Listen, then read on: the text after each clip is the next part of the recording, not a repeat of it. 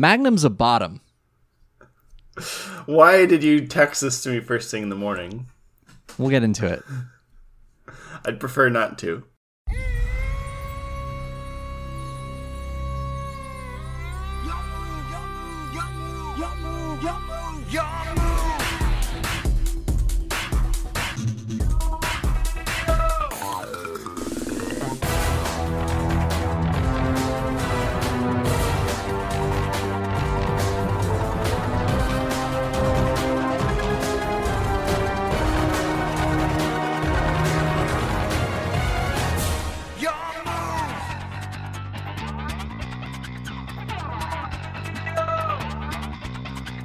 It's time to put put put put podcast. Hello, everyone. Welcome to You Activated My Podcast, the weekly Yu-Gi-Oh recap podcast. I'm Tyler, I'm Jimmy.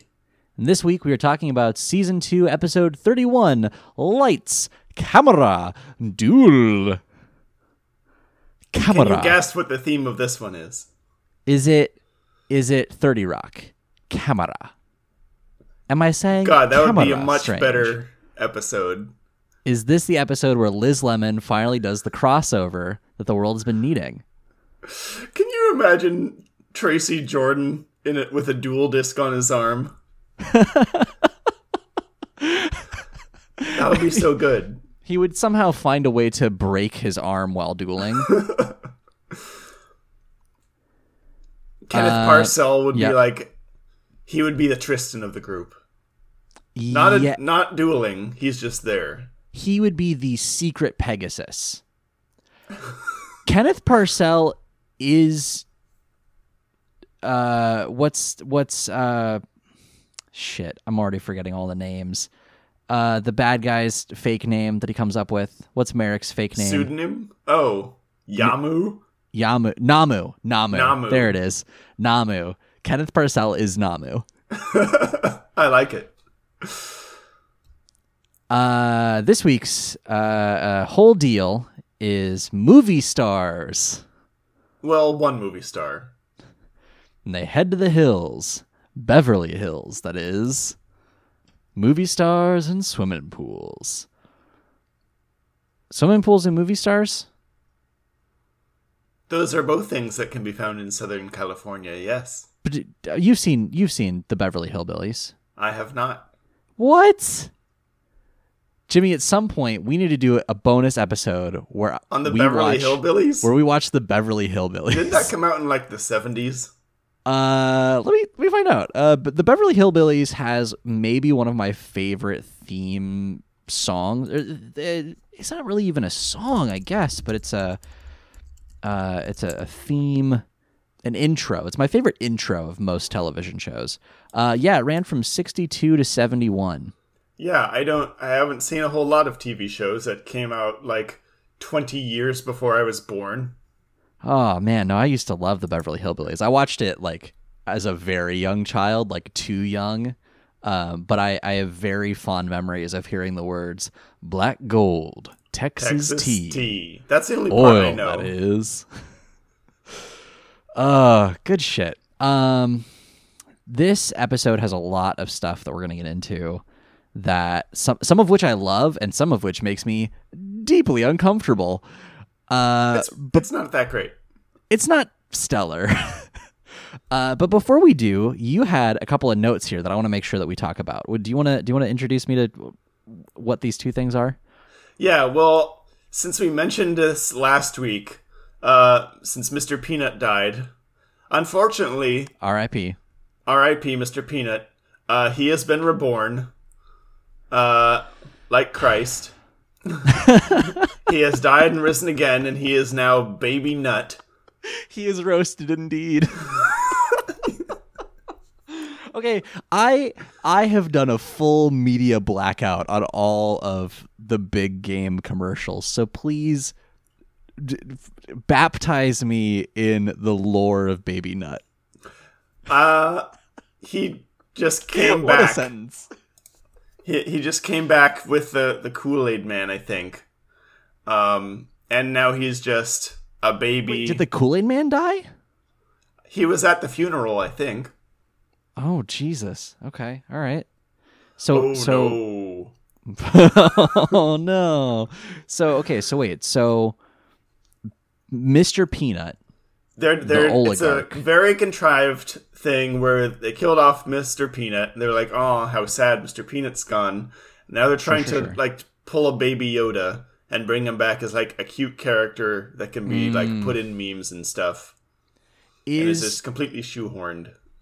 is Baby Nut That is the hashtag they went with, by the way. That's not just me saying that. fucking Christ? Is Baby Nut the same entity as Mr. Peanut? Is this a is this a a fully great reborn question. Mr. Peanut or is it son of Peanut? It might. I think it might be like a baby Groot scenario where it's not quite the same guy, but he's like a cutting. Gotcha, gotcha. He he's he shares the DNA memory. Yeah. Wow. Now we're Uh, getting into a much d- different like scenario here, where he's As like is our one Assassin's bringing Creed. up Assassin's Creed on this podcast. um. Okay, so we have Baby Nut now. Yeah. the So they um in the commercial there there's a bunch there's a funeral and it's very sad and there's they they got two more um celebrities there. They got Mr. Clean they got Mr. Clean and the Kool-Aid man at to come to his funeral. okay, and the so Kool-Aid not, Man- not like real people celebrities, like No. CGI. CGI Mascots. monstrosities. Uh huh. And um oh yeah, and the the Oscar Mayer Wienermobile is there in solidarity. Was that the hearse? It's parked right behind the the peanut mobile. Anyway, Huh. Okay. uh, all right. the Kool-Aid man cries a single tear and because and it falls to the the fresh earth of the grave. And because he's a frickin' peanut, um a peanut plant sprouts and there's a little baby peanut and he is reborn. Uh, Complete with top hat. Oh, okay. Sure, because why not? Yeah. Because why not? Because why, why not? not? I hmm, it's baby nut. it's baby nut. Why not? Why nut? Well, I can think of a number of reasons. Um, but can you imagine, Tyler? So they pulled their punch here in bringing him back. Can you imagine Uh-huh. if, for the rest of the Planters Peanut Corporation's existence, their packaging was just pure black with, and their mascot was like a little tombstone? Since they killed off their mascot. Can you imagine if they had done that? I Now that would be an epic Super Bowl commercial. yeah. The planters lore, there must be this can't be the first Our mascot's dead has- now. Yeah. Mourn for him. And like every every time you see Mr. Peanut from now on is a flashback. Canonically. It's Yeah. a prequel. Unless they Roasted start putting Peanuts, Baby Nut on there. I don't know. There I guess they have to, right? They have to start putting I can't I'm I'm so I cannot keep saying baby nut. What what is the other way Nut Baby Mr. Junior? Peanut. No. Little little peanut. Little Lil Peanut. Uh isn't that a Jeff Dunham puppet? God, probably. No, it's just that's just Peanut, I think. Anyway. okay, well that's that's the that. wide, wide world of brands. Oh boy. Uh, you have another brand related thing mu- here a that much I'm, more I'm actually important and useful note here. More Netflix. exciting. You can now go into your account settings on Netflix and turn off frickin' autoplay of both episodes and or trailers. finally. Finally, you can scroll through Netflix without having a new five second thing blast you every time you like move the cursor. Yep. Yep. Anyway, I, was very excited about that. I'm so excited for this specifically because I happen to live with someone who likes true crime and horror and Oh, and you don't want to like scroll through Netflix and see a new like murder every two seconds. Oh, there was there was a two month period where the header that comes up when you first pull up Netflix, so not mm-hmm. even scrolling, but it was Yeah. for like true horror stories from inside the women's correctional facility. And it started, and it was like women like wailing and gnashing of teeth, sort of like Oh, horrific scenes. Because that's what the what the documentary is about and i'm sure it's a good documentary but like She was every time stabbed 52 times. and and every time i opened netflix it sounded like a woman was actively dying in my house. For like two months. It sucked. It was the worst and now i don't have to deal with that anymore. Well, Netflix finally pulled their head out of their asses and let you turn that off. So, um, you should do that as soon as physically possible. oh yeah. This this year i think is the year that i finally like just kind of reclaim my netflix account. Like i have to change it from dollars to pounds finally because i've been paying in dollars this whole time which sucks. Uh and in order to do that i have to do this like weird thing where i guess i have to close my account for a little bit and open it back up which i think is just going to boot all of my family members from it and i might as well change my password at the same time Yeah. uh so i'm, I'm kind of giving them all a little Get out of like, here, freeloaders. hey uh one week warning better better watch the good place now while you can Binge it. also the good place ended and i, I was very sad Yeah, I'm still like a season or two behind, but yep I'm excited. yep it is a very emotional ending I've heard it's good. I like that show. yeah oh amazing show amazing i i don't think it could have ended any different way like i just feel weird about it ending i don't i didn't want it to Yeah. But it's always good when a show is able to end on its own terms instead Yes. of being drawn out for like season after season until it just like goes straight into the ground. we're looking at you supernatural And the frickin' Yep. Simpsons. Yep. Yeah. I I think when I get Disney Plus, I might try The Simpsons. Yeah, I mean, it's a I legendary never watched show. I never watched it. I saw like I never watched it either. parts of episodes here and there. Yeah, I wasn't allowed to watch it as a kid. Bart Simpson was disrespectful to authority. Eat my he said shorts. he told people to eat his shorts. You can't have kids Not what saying you're that. supposed to do with shorts. Uh, should we talk about Yu-Gi-Oh now? Let's Now actually talk these? about Yu-Gi-Oh on this Yu-Gi-Oh podcast. Let's talk about Yu-Gi-Oh. It's time to discuss the episode. This episode, as I said, is episode 31 of season two. It's Lights Camera Duel. Lights Camera Duel. Let me say it normally Quit once. saying it like that. Camera. It's just so. It has a good mouthfeel. Camera. Camera. Uh, Indubitably. The translated title of this episode is amazing. The translated title from Japanese is Ninja Master Magnum Enters, which It's is like a whole that- jumble of words. It's like that Twitter account, uh, Wikipedia articles that can be sung in the tune of Teenage Mutant Ninja Turtles. Ninja Master Magnum enters. it can. It truly can. I love this. The summary of this episode is Before they arrive at the Battle City Finals, Mai is challenged by Hollywood star Jean Claude Magnum, who plans to gain Mai's hand in marriage after he defeats her in a duel. Will her harpies be able to stand up against his ninjas?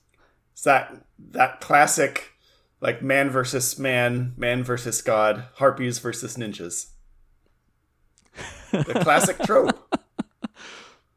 See, I first I first read this description and I was taken back to the first time that I was taught how to play Magic the Gathering. Have I told this story on the show? I don't think so. Maybe you have. So forgot. I I was a, a lonely child uh so, sometimes um because I didn't like my siblings because I was the oldest and that's what you do as the oldest child. Uh oh, hey, you know who else was a lonely child? Me, because I have no yeah. siblings. So Yeah, I realized who. I was talking to as I was saying that. so I, I went to the local, there was like a local comic store that always seemed like that's where the stoners went. So I like never went there. But That's the one the time bad I did, kids hang out. Yeah, yeah.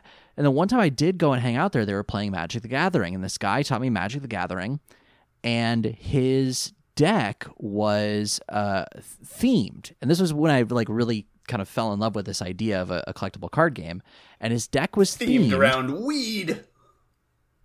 Uh, I bet you could. ki- close. Uh, you probably could. It Play was that themed green around deck, am I right? wild growth, hey. Um, so Put some it was blue in there so you can play. Fog Bank. Jesus. It was themed around ninjas and rocket launchers. that was the great. whole thing. He was like, I just want to get as many ninjas out and give them as many rocket launchers as possible. And that's this deck's whole deal. Really?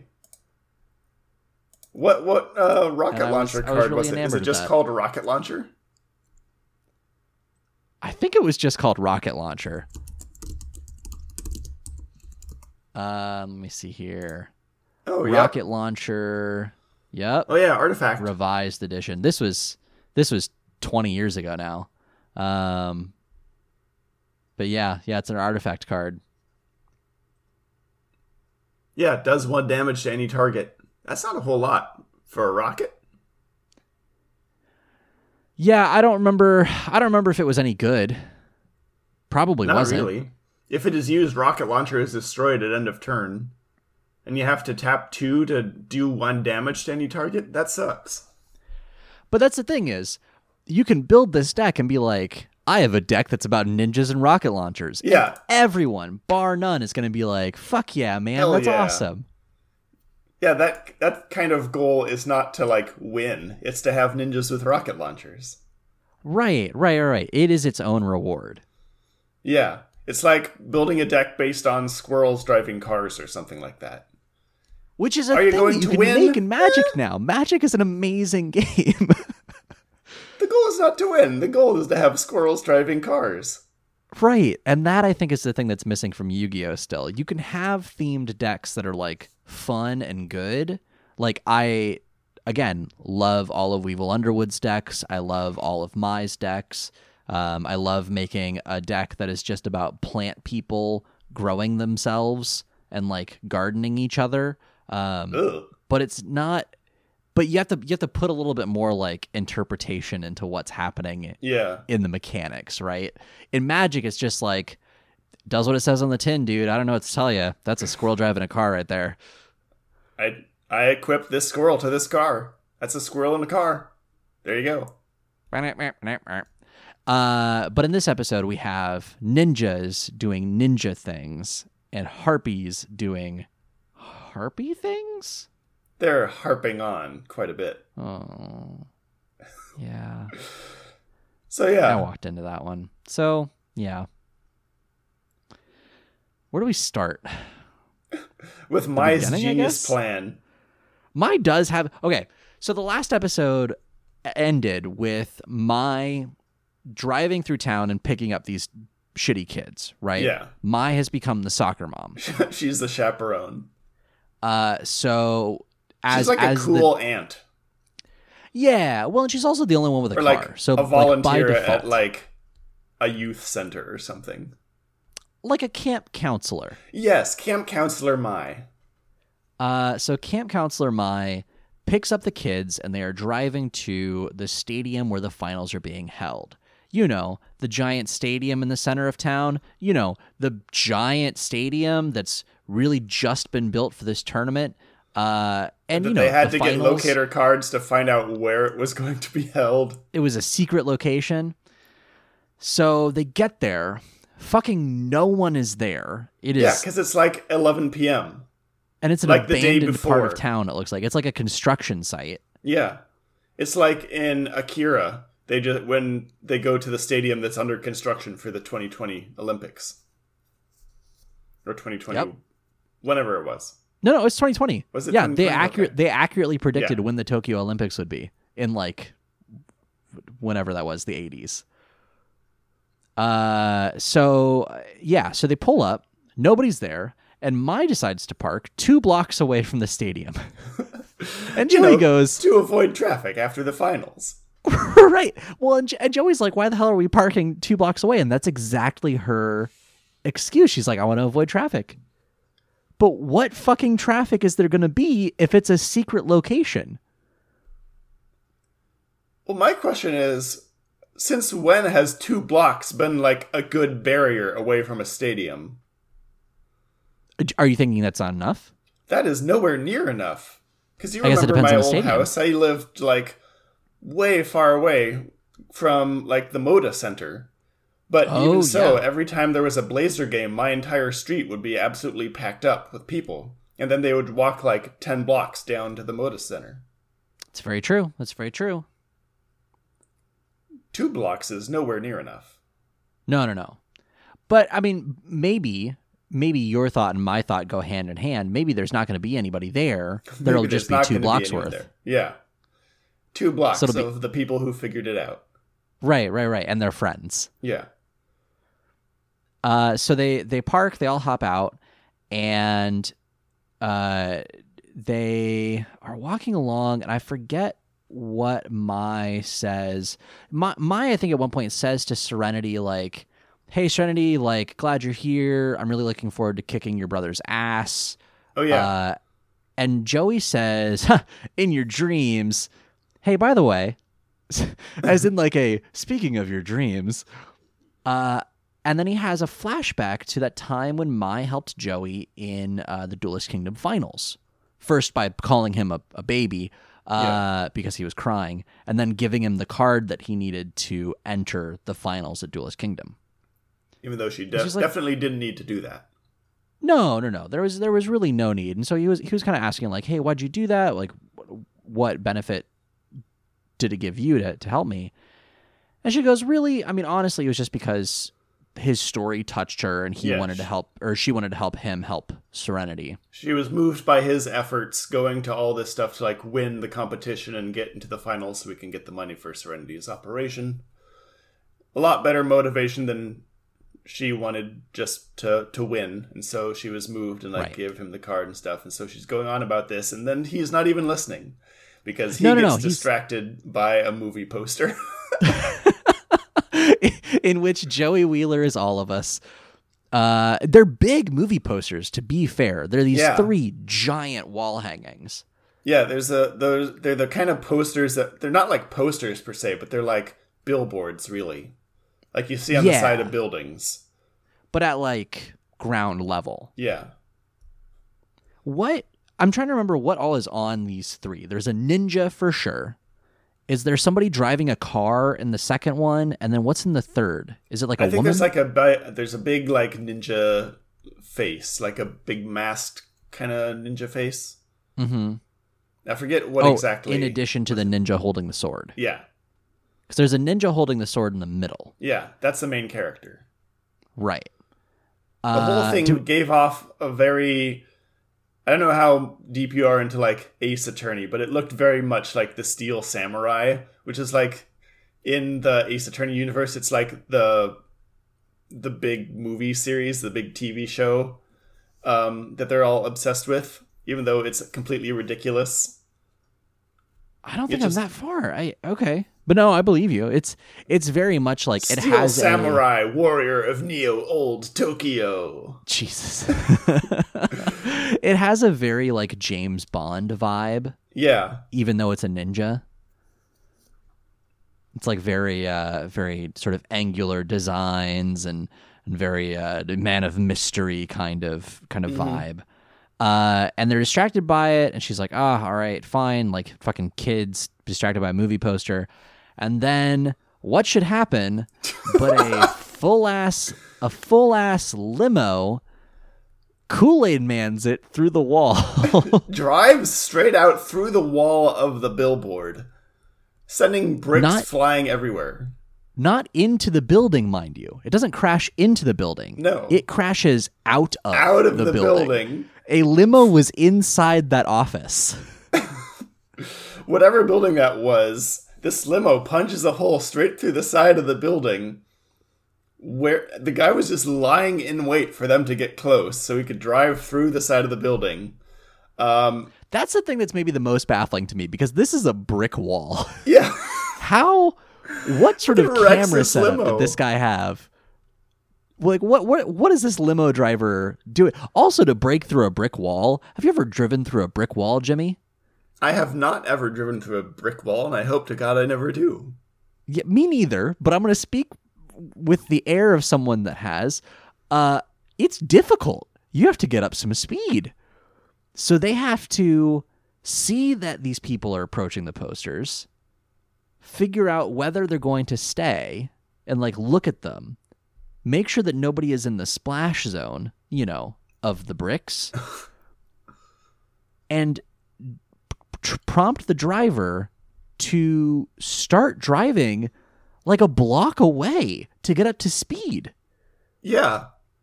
Was this sponsored by Mythbusters or something? Because that's the only people I can see doing something like this. That's a How would you engineer a brick wall so you can drive a limo through it without killing any of the innocent without killing your driver? Jesus. All right, when I say go, you're going to drive at full speed into this brick wall. No, it's cool. I made sure you're not going to die. Science. Uh, so we also never see the limo driver, by the way, No, he's dead. uh, because That's why it stops. oh no! Out of the limo steps Jean Claude Magnum, the movie star who is on the poster. he drives out of his own poster, comes to a full stop, and gets out of the limo. Uh, do you want to describe Jean Claude Magnum real quick? As far as I can tell, Jean Claude Magnum is Chris Evans' character from Scott Pilgrim. Yes, yes, Lucas exactly Lee. that, exactly that. He Except is. I'm trying to figure out what the fuck is up with his voice. Because it Oh. sounds like he's trying to be old Hollywood. Uh huh. No, no, no. I I have this one. I knew the voice right away. This is Nathan Fillion. this is this is Nathan Fillion playing Nathan Fillion is what this voice is. That's that's kind of what it sounds like. Yeah, the way he Uh, pronounces things. He wants to have sort of a southern accent of why hello there little lady I Yeah, didn't see a- you there. Partially South, partial like transatlantic. Yeah, yeah, it's a it's a it's a mo- it's a Hollywood accent is what it is. I Yeah. don't think it's an accent that actually exists. He's just trying to sound Hollywood. It is a voice full of affectation. But it's Jean Claude Magnum, which is a name I would have written in a student film as a parody of action movies. Yeah. this, this is very much a a It's a uh, pseudonym. like a yeah, it's like a UCLA student project sort of vibe. Uh yeah, so so Magnum steps out of the limo. He's wearing a tuxedo, is that right? I'm looking at he's wearing right a now. white tux. a white tux. That's what it was. I knew there was something weird about it. And uh, he steps out and he introduces himself. Well, he tries to introduce himself, but Joey already knows who it is because he's a big Magnum fan. Big Jean Claude Magnum fan. And uh, he he goes up to Mai and Yeah, says, Joe, "Oh, I've I, I like Joey's line here before we get into that. Joey says Yeah. he's Hollywood's ninth biggest box office draw. well, he says that he says that as he like as Magnum runs up to Mai and is like, "Oh, sugar, I uh, I've been looking all over for you. I uh, was was hoping I would find you here." And, and he like hands her a bouquet of roses. And Joey's freaking out. He's like, "You know Jean Claude Magnum? Like he's the ninth biggest star in, in Hollywood." Yeah, Joey is Which the is only one who knows who this fame. guy is. No, I mean, uh, Because like, even Mai doesn't know who he is. Well, and that's and that's the thing, right? So Mai's like, I am so sorry. I think you have me confused for someone else. I've never met you before in my life. I have life. no idea who you are.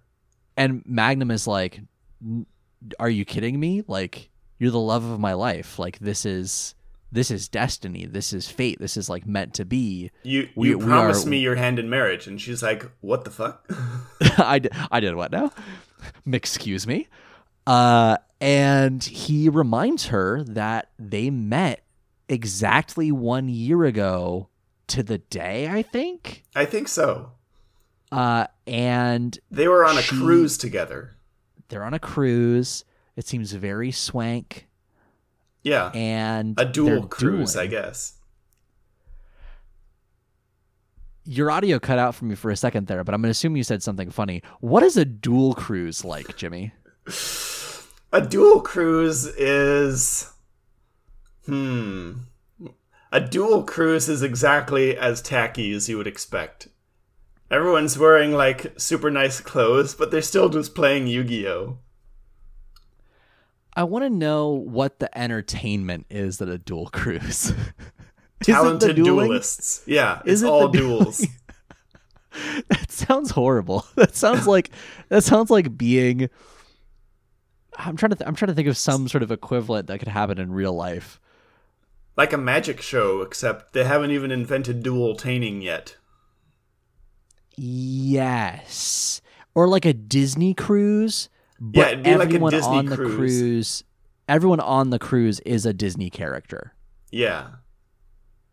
Or it's pretending to be a Disney character. and it's like so it's like kind of work and kind of not and the lines get very blurry is this a duel or are we both like drunk on pina coladas Well, we get to see the inside of the cruise in the flashback. It's like a very swank, sort of like ritz, ritzy hotel sort of interior on this cruise ship. And there's like a gold embossed duel table, like where you, like regular people might play poker, except they're playing duel monsters. it had titanic vibes is that just me No? Yeah, it's It kind of very- Titanic y. it was very titanic-y and that made me uncomfortable because it made me scared for these people. But it's a flashback so we know it's going to be okay. Uh so in this flashback he, Mai beats magnum in a duel we like join the flashback sort of in media res as she wins. And he's disappointed for a moment but then he walks straight around to the other side of the duel table, dump, dump, dump, dump, dump, and goes straight up to Mai, pulls out a ring box, opens it up, reveals a giant ass diamond ring, Get that rock. and proposes. Just, just out of nowhere. Yep. Just will just will will my my will you marry me? And she's like, I like a woman who can kick my ass at duel monsters. Will you be my wife? And this is why Magnum is a She's bottom. like, hell no. this is exactly why Magnum is a bottom. Because he wants a woman who can beat him at duel monsters time and time again. he loses this duel and is just more turned on than any duelist ever has a right to be i think by this this crushing defeat and uh yeah you know i think i think he's just looking for uh i think he's i don't know that he would know the words for this i don't know that he has the terminology for it but i think he's looking for a little sort of sub dom kind of relationship here He can't articulate what he wants, but he knows he wants to be beaten at card games. I mean, you know, I can respect Forever. anybody who can, who knows what they want. Chasing that Um, high. and yeah, he's, he's just looking for somebody to uh to kick his ass all the time until death do them part. Until until until the shadow realm do them part. And Ma- of course, Mai is like, no. Ask me, she says, ask me again when you can beat me in a duel. Because she is not impressed by this this wanker. yeah, and so she walks off. She's just like, ah, whatever. That was that was a that was a nothing interaction. And Magnum goes, challenge accepted. Uh, Here we go. Yes, I will take that at face value. And here we are, one year later, and he's challenging her to a duel Yep. You said it. because You said it, Mai. Now you have to marry me. because Duel me. how will you respect me if you can't fight me? A la Hot Rod. Uh, and yeah, so uh, he wants to make her, in his words, Mrs. Jean Claude Magnum. And Mai goes to walk away. She's like, no, this is ridiculous. We have the finals to go to. Uh, but Joey stops her in her literally anything in my life I would rather be doing right now. I would love to, but I'm lying. Uh, Joey stops her because he's a movie star. And if they got married, he could visit them in their swanky Hollywood mansion. And he's a movie star. He's Jean Claude Magnum. And Joey does his best to get across to Mai that this is a star of movies. You're familiar with films? He's in them. Yeah, he is freaking out. Joey is basically like, hey, if you don't marry this guy, I will. yeah, pretty much, pretty much. So finally, Mai agrees to duel Magnum, and the terms of the duel are as such: if she loses, she has to marry him. yeah, she's like, this this guy doesn't stand a chance. Yeah, I'll just hold on, guys. I'll, let me kick his ass real quick. Which, as plans go, is dum dum dum dum. That was pretty good. thanks, thanks. I'm proud of that one. Uh, Duke is there. Oh remember? yeah, Duke Devlin Duke is still Devlin? here. And Duke reminds everyone that the other reason Mai should duel Magnum is because Magnum knows Kung Fu. Yeah, So Don't we don't want to piss this guy off. you know how he does his movie stunts. Well, he knows kung fu, so like, don't make him angry, or he'll do kung fu on us. Or apparently he will do Kung Fu on the woman that he just proposed to. Not kung fu. You know, I I really wish that this weren't so weirdly accurate for the state that Hollywood is actually in at the time or at the moment rather. Uh, but but here we are. Uh, not the kung fu part, just the threatening violence against women that won't marry you part. Um, Magnum reveals that not only is he a famous actor, but he is also an accomplished duelist because he reveals that yes, he does have a Duel Disk. I think somebody says no, he doesn't. He, somebody says like, "Hey, Joey, let him borrow your Duel Disk or something." It's I think Mai Yugi, the hall that. monitor. Oh, you Little he Yugi, says it. Local dweeb says, but Duel Disks are only supposed to be given to high-ranked duelists.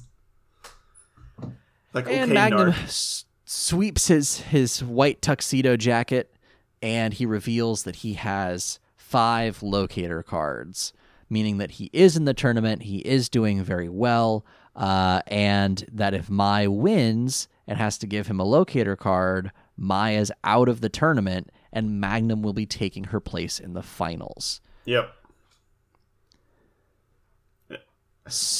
So, yeah,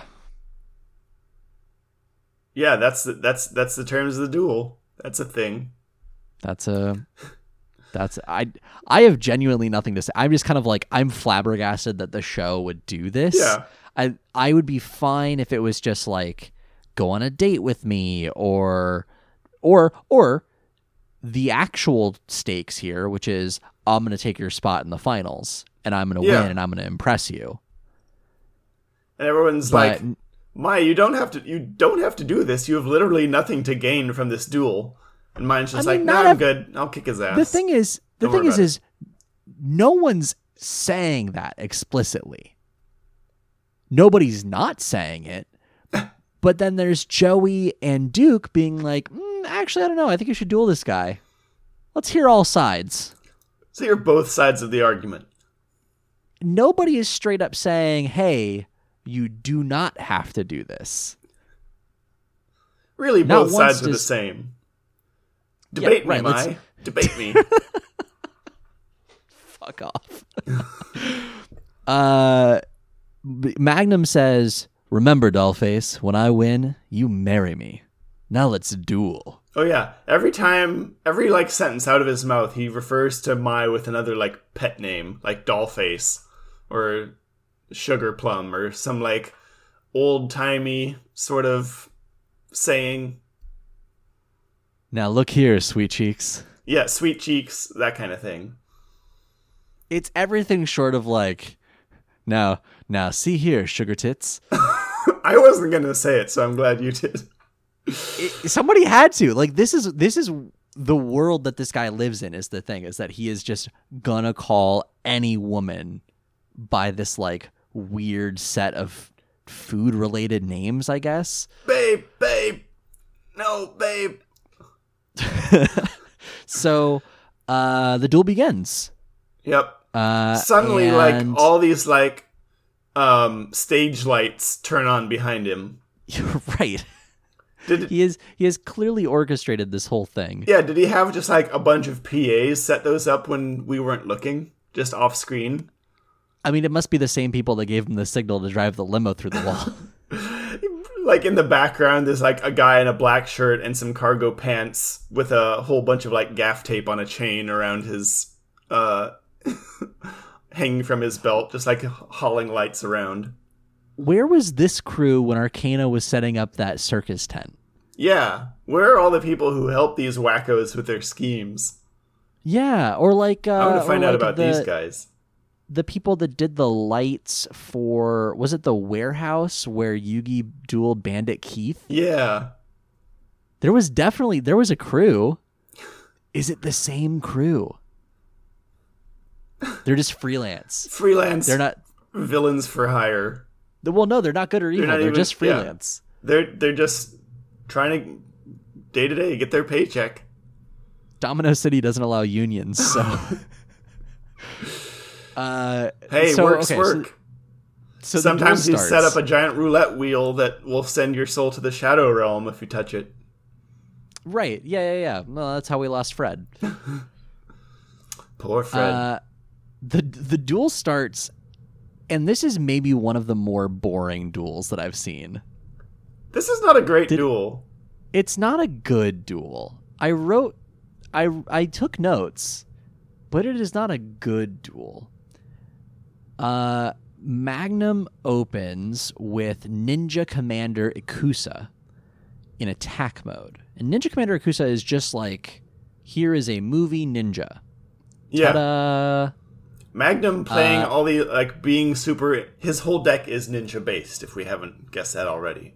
Um, Yeah. but like being super into ninjas and like having a whole deck of ninja cards and then playing a ninja in a movie is like Henry Cavill playing The Witcher. He must be super psyched to be playing these ninja cards and then like getting to play a ninja in real life. Absolutely. Jean Claude Magnum seems like seems like the kid who would have started several anime clubs in school. Oh, for sure. And then like tried to become an anime voice actor just because he loves anime so much. yeah, It's and like then became a real actor. Yeah. I'm trying to look up anything else about Jean Claude uh, uh, Magnum Ninja enthusiast. just to see if there's any other information about him, like at all. There's nothing. This is his only appearance in the show. Weirdly, he does appear in several video games. Okay. They've got to Uh, pad out the roster somehow. but he's only in this episode. Like the most they can say about him is that he uses the American expression "dope" when he's frustrated, like he's in The Simpsons. He does. Yeah, I guess I, don't, I didn't catch that. Simpsons confirmed for the Yu-Gi-Oh verse. Uh, let's see. Oh, interesting. Okay, so the voice actor, if this helps anybody sort of figure this out, uh, the voice actor for Jean Claude Magnum is Greg Abbey, Mm. who was the second person to voice Tristan Taylor. Oh. This So is just first Tristan's Tristan voice Taylor- actor again. It is, yeah, yeah, yeah. So the first Tristan Taylor was Sam Riegel, who's on Critical Role now, uh, and uh, Greg Abbey took over and also did the voice for Jean Claude Magnum. So it's just Tristan doing a Hollywood movie star voice. I wonder why he sounded like weirdly sort of familiar. I guess that's why. I, yeah, yeah, that must be. Uh, he also plays a character in uh, ARC-V called, or no, pardon me, in uh, Yu-Gi-Oh GX called Damon, who is just a, a big Tarzan-looking dude. Uh, and oh, and Yusei Fudo in Yu-Gi-Oh! 5Ds, the main character of 5Ds. Oh. He's So, got good for Greg. yeah, he's got one um franchise and he's sticking to it.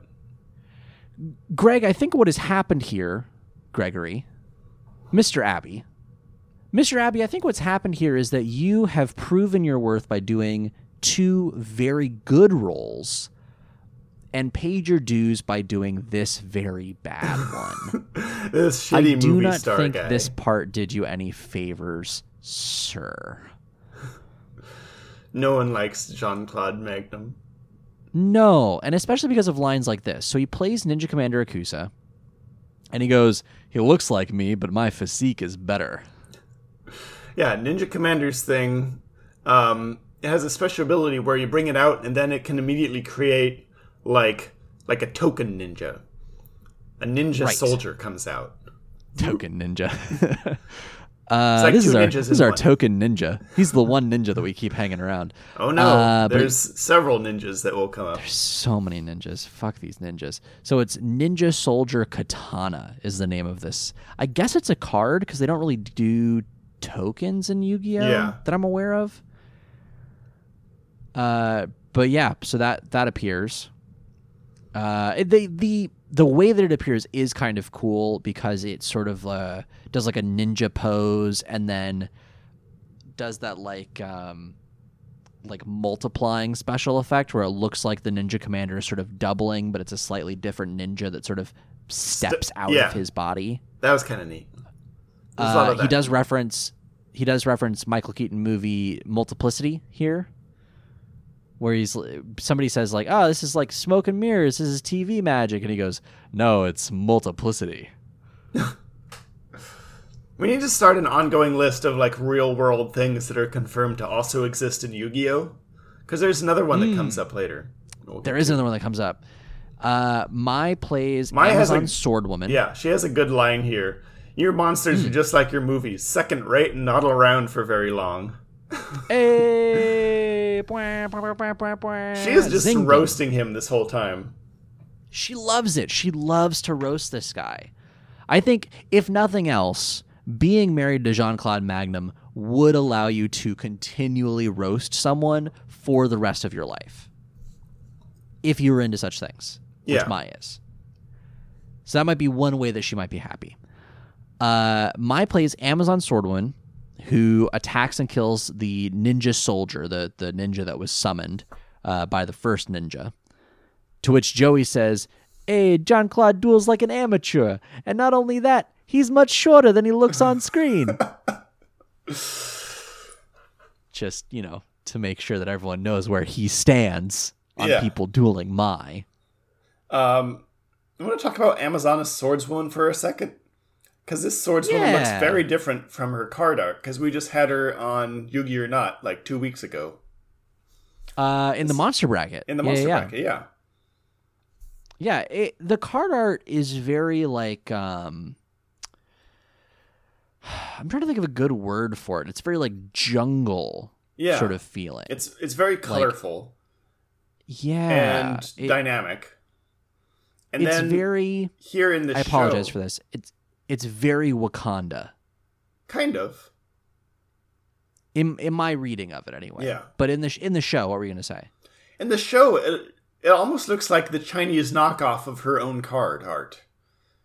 Yeah. Because all her Yeah. clothes are like bland. There's no color on them. Um, then she's like uh, censored a little bit for TV. She she's actually wearing a top instead of just like a boob clamp. I was trying to think of what you meant. Yep. Yeah. yeah, Um, they definitely had to do some uh some uh cover up. But it's just kind of. It looks like a completely different card. It does, and it looks stiff. Is the Yeah. thing? The animation is not smooth at all in the way that you see some other uh, uh, card art. It makes me wonder. I part of me part of me thinks that maybe this is a budget cut thing. Like maybe they were prepping for the next few episodes so much that this episode suffered a little bit as far as the art went. It was very rigid. Yeah. There's no. It's not. It's not good animation. She just kind of comes out. Yeah, and she comes out and she kills the ninja soldier, Sure, uh, and it's fine. it's okay. Magnum plays a second ninja commander in response, uh, playing it again in attack mode. And when that ninja commander comes out, it summons another ninja soldier. So now there's three ninjas on the field. Oops, all ninjas. Oops. Uh, and then there's kind of a sweet moment, actually. So Serenity turns to Joey and tells uh, tells him all about her admiration for Mai. Yeah, she's like, wow, Mai's really cool. And it's really cool for for Serenity to get like a good, strong female role model. And she starts talking about like she's sticking up for what she believes in. She's fighting for herself. She's not like asking for anybody's help. She's she's taking charge of the situation. And then Joey loudly overcompensates uh, by telling her all the bad shit about Mai, like, eh, she's a loud mouth and she's rude and she drives bad and like Yeah, shit just like to, that. just to just to roast Mai a little bit and piss her off. It's just loud enough for her to hear, and you see her kind of get angry. Yeah. Jimmy, did you get the vibe that like this is the episode where Joey is trying to come to terms with his crush on Mai? I think so. Because he he vacillates wildly between like Mai's the best and Mai smells like armpit. That's exactly the vibe that he's giving off. Yeah, and that kind of sentiment is the sort of thing I'm that he seven expresses. and you're a girl. Yeah, he's like he doesn't know how to handle uh, being attracted to this woman who's like very talented and cool. Which like f- fair. I mean, I don't often know how to handle myself around people in general. So I would imagine when you're however old Joey Yeah. is trying Please to figure out remember your- that these are still very much someone. like teenagers. Yeah, yeah, yeah. Which which is kind of nice. Like I like that we're getting that uh that Only Mai of- is like the adult in this group. Well, and Jean Claude, but Yeah. who cares about him? te- he's mm, technically he's an adult. He does Yeah. not act like one, No. which really bothers me. Um, but anyway, yeah. So so Serenity is is finally coming around on Mai and being like, hey, you know what? It's really cool to have someone like Mai on the squad, so Yeah. to speak. Can we talk about Serenity's hairstyle hairstyle for just a second? It looks like the McDonald's logo. Did you notice this? Because she's I haven't noticed this before, but like her hair It goes looks like, like, the McDonald's logo. yeah, her hair forms a giant M. Have you noticed this? Hang on, I gotta pull this shit. Somehow What from the like the center of her forehead, her bangs, I guess, kind of go up in these big arcs and then down to her sides. And then like right in the middle, she has I'm even trying to pull up smaller bangs. And it's just like a poof. Oh, Like right in the center of her forehead, she has like this widow's peak, and then like right in the center, there's just like a little poof pointing down. yeah. Yeah. See, the thing is, so okay, so I know what this is. This is like two popular anime hairstyles put together. Yeah. They just kind of the little poof in the front, one. like that's yeah, the the little poof in the front, that's like not an uncommon thing in in anime for women that have their hair parted down the middle. They'll like animate in the, little- that little puff. I, I don't. I've never seen a real life equivalent of that. I don't think in real life this would look anywhere near as good. It's the kind of Uh, hair that would only work. Serenity Wheeler cosplay. Let's see. Maybe someone let's can pull see. it off. I don't know. It does not look at all the same. It actually it looks fine when you do it in real life. It just you give yourself sort of like a middle bang is what it is. Okay. You give yourself bangs, but only in the middle. It looks fine. It's very different from how they're animating it though, because it looks like it's like a cowlick. yeah, it's like a one cowlick forehead. coming right down the center of her head. And that's like that's not an uncommon way to animate that. It's just really unfortunate that the other hairstyle that they're meshing in here is the popular one of like let's part it way up into the sides. Yeah, like eagle wings. Yeah, yeah. It's um it's a look. It's a look. Ba dum bum bum bum. I'm I'm loving can't it. fucking I can't fucking unsee it now. What the ah, it does. It does. It lo- it looks like a big M. Jesus Christ. what happens next in this duel? I'm now I'm looking at Netflix. Um, I'm gonna change those autoplay settings real quick. Okay. So, so the Amazon sword, sword woman attacks one of the ninja commanders, which activates a magic trap. Uh, Magnum sacrifices one more ninja and is able to summon uh, more ninjas. More ninjas, you say? Yeah, and instead of just being like normal summoned like regular monsters and just appearing on the battlefield, they come in like ninja running down the sides of the building that they're next to, which is pretty rad. It's really cool. It's really good. But again, I have to ask, did Kaiba program that into the holograms? Yeah, that's very specific. Is that just like for ninja cards? They just appear running down the sides of whatever they're near?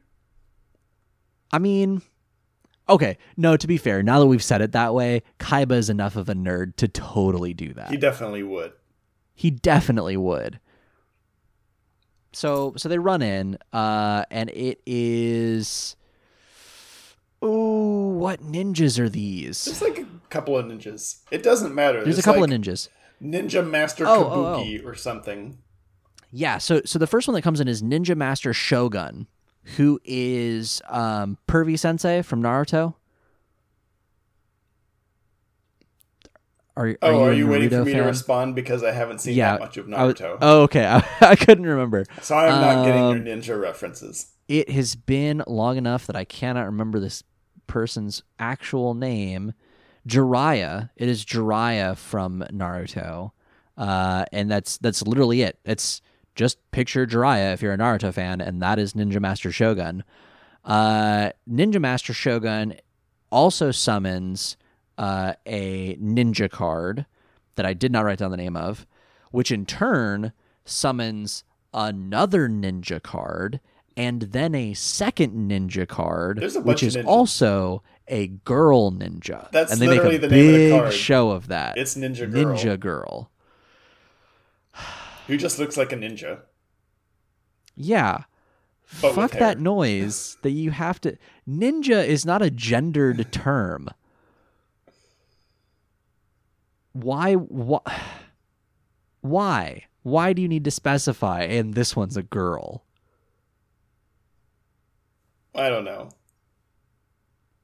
Although I guess I guess okay. It literally has no fair. bearing on the plot of this duel.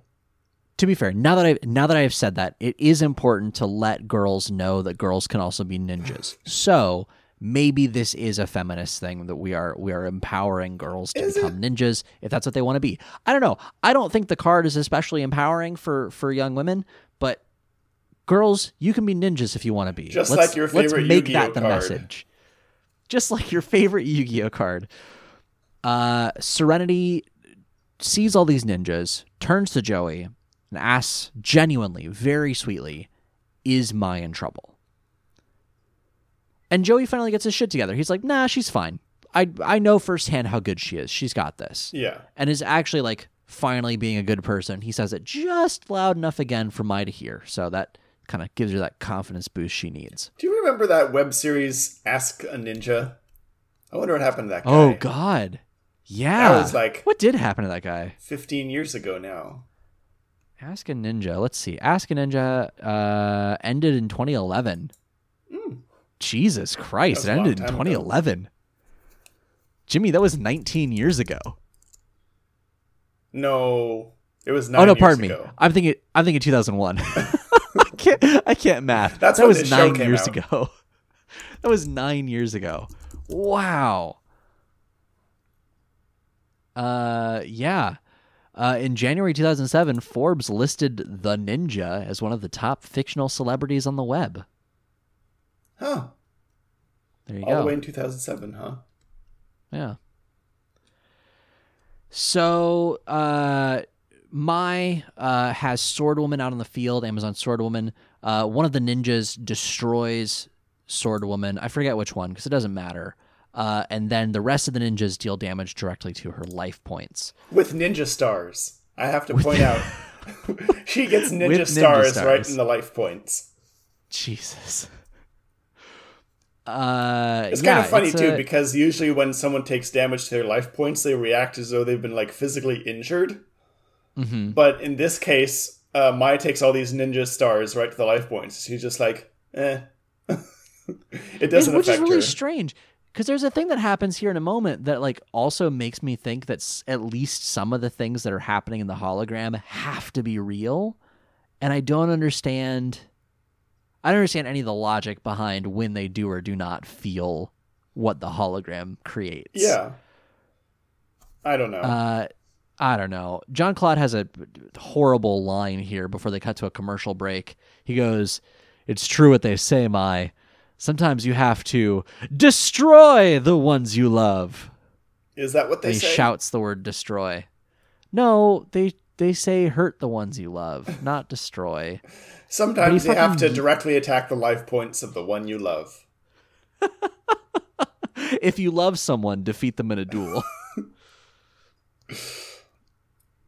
uh, and yeah, so the, the commercial break happens, and we come back, and Mai summons Cyber Harpy. You know, You like know, a regular harpy, Cyber Harpy? but cyber. I guess. I don't think this show knows what cyber is. Do you remember Cyber Raider? There's nothing cyber about them. She, it's just a regular so- harpy. I mean, you could all say. She's cyber because she's a hologram, but that would make everything cyber. Maybe she's got a really good MySpace page. so Mai summons Cyber Harpy and goes to attack one of the ninjas, but that activates a ninja trap card called Ninja Smoke Ball, which throws a, a ball of smoke down, and there's a cloud of smoke, and apparently that's enough to block the attack. So Cyber Harpy is not able to attack the ninja. And this is the thing that made me wonder about the hologram. The smoke makes Mai cough. Yeah. Now I'm wondering about what makes these holograms. Is it just projected light, or are these like nanobot swarms? Yeah, is she inhaling hologram at this point? are the are the Is this is the rest light? of the group getting secondhand hologram? All of them are going to get like cyber cancer from like these um, nanobot swarms. They're to get turned. Their lungs will get turned into gray goop. I mean, I guess there's worse ways to go, but Jesus. So that happens. Mai plays a card face down. Yeah. Magnum plays Great Kite of This Ninja. is this is the part that where I was just like, nope, this is too ridiculous. I had to like I had to go back and listen to make sure I heard him correctly. It is Great Kite, K I T E, of Ninja, Yep, which is just a giant kite, it's just It's a, great big kite. It's pretty great. and the the Ninja Master Shogun leaps onto it and flies, Wee. Just- lifts up into the air. Literally, it's it's the um the parasail from Breath of the Wild. Oh yeah, there you go, there you go. Or the ornithopter from Magic the Gathering. Yeah, it's just a big kite that you can Just a- hop on and have a good time. just a big ass kite. So, so he's up there, and while he's up there, he is uh, not able to be attacked by monsters. Because Uh, you can't, and- as we all know, you can't attack someone when they're flying a kite. He- He's too Right, high up. exactly, it's get him. against the rules. uh, uh, and if Magnum sacrifices a monster, the flying Ninja Master Shogun can attack Mai's life points directly, which he demonstrates immediately by sacrificing Ninja Girl. by Ninja Girl. Yep. See ya. Uh, she'll be back. Uh, do you want to describe what happens in this attack? Because this was the most buckwild thing in this episode for me. This ninja, frickin' Benjamin Franklin's up in this bitch. He gets struck by lightning on, while he's flying his kite, and then just like does finger guns and goes pew pew, and the lightning comes out and hits Mai. To which Magnum says, "Attaboy, it's your boy. it's your boy." It's your boy, ben- Benjamin Franklin. Ninja. Uh, So that's a so that's an attack, I guess. Getting struck by lightning. That's just an attack you can do now. I want to I want to put a pin in in that particular. R- remind me to come back to this struck by lightning thing in a little bit because it's be- it's gonna become relevant again. Uh, that classic ninja move, flying a kite and then getting hit by lightning. Definitely intentional. I meant to do Uh, this. right. Yugi remembers. Oh God, sorry. The ninja version of like of uh, uh what's his name, Maxwell Smart from Get Smart, or like or like the ninja version of of uh of I- Inspector Clouseau or something Uh-huh. like Mr. Magoo. Uh, the the ninja version of Mr. Bean. God, that would be a fun movie. He's like Right? completely failing at all these ninja stuff, but like it somehow he gets works struck out. by lightning, and that takes out the bad guy. Somehow, him getting struck by lightning and conducting it through a string takes the bad guy out, and he's like, "Yeah, I, I, that would be I an meant to amazing I'm a movie. ninja." I want to watch Make that. that movie, Hollywood. Come on, Jean Claude Magnum, we've got an idea for you now. So Yugi remembers that Mai can use Harpy's Feather Duster, the magic card, to get rid of the kite because it's a card that removes magic cards from the field. Uh, somebody calls out. I think Joey or Serenity probably calls out and is like, "Hey, do do you have magic or Harpy's Feather Duster?" And Mai goes, "If I did, don't you think I would have used it?" Fair And then enough. Joey goes, Joey goes, in that case, what should I wear to your big Hollywood wedding? Which is just the raddest burn that you could possibly drop at that point. yeah. I think this Uh, is Joey, the first Joey case. tries again. This is the first case in this um in this show where someone has remembered that someone has a certain card and like asks if they have it. Yeah, it's uh I think it's the first real inkling that we get that like outside of Kaiba's satellite system, duelists are paying attention to what each other have. Oh yeah, Mai has all those Harpy cards, doesn't she? She has Harpy's Feather Duster. Hey Mai, do you have Harpy's Feather Duster? No. and it's i mean i like i guess it's showing like how good a duelist yugi is right or maybe how far he's come because when he was dueling uh fucking bandit keith it took him forever and a half to be like oh machine cards machine cards machine cards hmm who plays machine cards who who plays america themed machine this is ringing a bell, but I can't quite place it.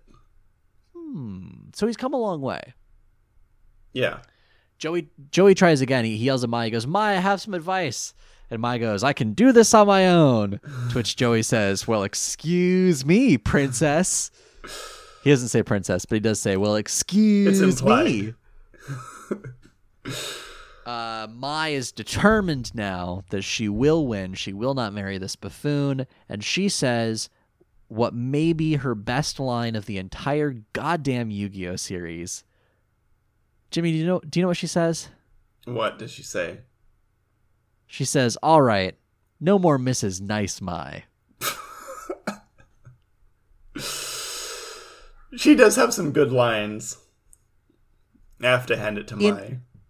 In an episode filled with such bad lines, somebody, one of the writers on the show, has to have used this line in like a pitch for a promotion. Well, I hope they got it. I hope they got it. Whoever wrote that line, I hope you're getting paid more now than you were then.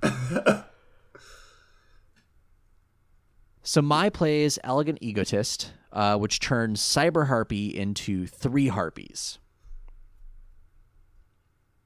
Somehow. Yeah. I don't remember how. It doesn't matter. They fight ninjas. Doesn't matter. Co- yeah, copy paste Harpy, fight ninjas. Uh, they take out the three ninjas that are on the ground, or two, or yeah, they take out the number of ninjas that are on the ground. And uh, it- so now we've just got the one ninja on the kite, Yep. Kite ninja. the kite ninja. Uh, and uh, yeah, so so uh, At some point, I had Yeah. a total whiplash reaction because Jean Claude uh, addressed me by name. I looked for this. I didn't see this. It happened real quick. He's talking to Joey, okay. and um, I, I forget what it, his line was. It's like he she doesn't need like she, she's not the like in kindergarten anymore. She doesn't need your uh like kid fan club or whatever. But Maya's a big girl now, Jimmy. And then Joey yells, "It's Joey!" Oh, oh, I found it. I found it. Yeah, you're right. You're right. So he, so he says, What's his uh, line? Let me see. Let me get back here a second. All right. Uh, Joey is yelling. Um, and uh, he says that whole tough guy routine is really cute, kid. Uh, but Maya's a big girl now, Jimmy. she doesn't need the whole play group looking out for play her. group, that this is when it. Joey is like yelling at Magnum, trying to like psych him out. Yeah, it it, Uh, what uh, it threw me for a loop when the, the the show addressed me personally. I was like, "Am I Yeah, high right now? uh, What's going on?" Did the show just talk to me? Uh, so so Joey is like, "Hey, no, it's it's Joey." And after that remark, I'm thinking about canceling my membership to the Jean Claude Magnum fan club. to which Magnum also has a very good retort. He says, "Well, I'll survive somehow, but the money and fame just won't feel the same without you." That's pretty good. it's pretty good. It's pretty good. Some good banter. That's the sort of thing you see my- on Twitter when someone like insults a celebrity to like tell them to t- stop talking about politics or something. Yeah. Like I'm going I was I've been a fan of yours for years. Now stop talking about politics. I just want to hear your thoughts on acting. It's like, eh. wow, that really hurts. What am I going to do without Ah. you, random stranger? oh, jeez. Oh, man, I just need all this money to comfort me. So back to the so duel. Mai plays a card Yeah. face down. Plays a card face down. Magnum plays Ninja Girl again, and even goes, "Hey, remember Ninja Girl? Here she is. She's a ninja who's a girl." Uh, and Mai reveals that the face down card that she played is Grave Arm, which is actually a really cool card. Uh, so the reason Magnum played Ninja Girl is so that he could sacrifice her in order to let uh, uh, the Ninja Master Shogun attack from the sky again mm-hmm. to attack Mai's life points directly. So knowing that, Mai plays Grave Arm, which sends Ninja Girl directly to the graveyard. Do not pass go, do not collect $200. So Magnum can't sacrifice it. Yep. A giant hand So just rises she's- out of the ground and grabs Ninja Girl and just pulls her straight to hell. which is a pretty badass. Have we seen this card before? Uh, it sounds familiar. We haven't. We haven't. Not that I'm aware of, anyway. It, it seemed new, and especially the animation seemed new because I, I feel like we would remember something that badass as like a giant hand coming up out of the ground. I would have expected it in the last episode, if anything. Mm, Like I, I would expect Bakura, Bakura to have this card, right? yeah. So uh, Mai reminds Magnum that because. Ninja Master, oh poor Bones, Bones is still in the Shadow Realm. we'll meet again someday, Bones, somewhere. The Shadow Realm. Yeah, yeah, that's that's where. I'll see you in hell. Literally. Uh, so Mai uh it reminds Magnum uh, on her turn now that because Ninja Master Shogun is up on the kite, uh, he is away from the battlefield. Yeah, he So can't while defend. Mai can't, he, well, right. So Mai can't attack him, but also he can't attack Magnum's life points. And because that's the only card on the field and he can't defend Magnum, Mai is able to attack Magnum directly with all three of her harpies, which she does. Uh, and she tells them all to do their triple claw maneuver. Like a claw tornado or something. I forget what it is. it's li- that it's a tornado is what it is. They spin and spin and spin. you know what they look like? They look these- like when the magic school bus transforms. Oh God, they do. That's exactly what it is. I was trying to place that, Jimmy. Thank you. And it, and it just turns into a tornado for a second, except it's got all these like wings and like claws sticking out of it.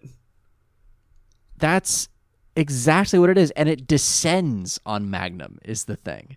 It like becomes a tornado, picks up, moves over, and then drops like a claw machine. Yeah. and then he gets absolutely shredded to death.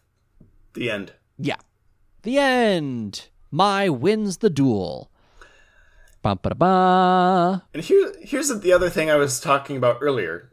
Mai says, "I give this a two thumbs down." Uh, that's a Oh, yeah. that's a direct reference to Siskel and Ebert, making it canon in Is the it? Yu-Gi-Oh that. universe.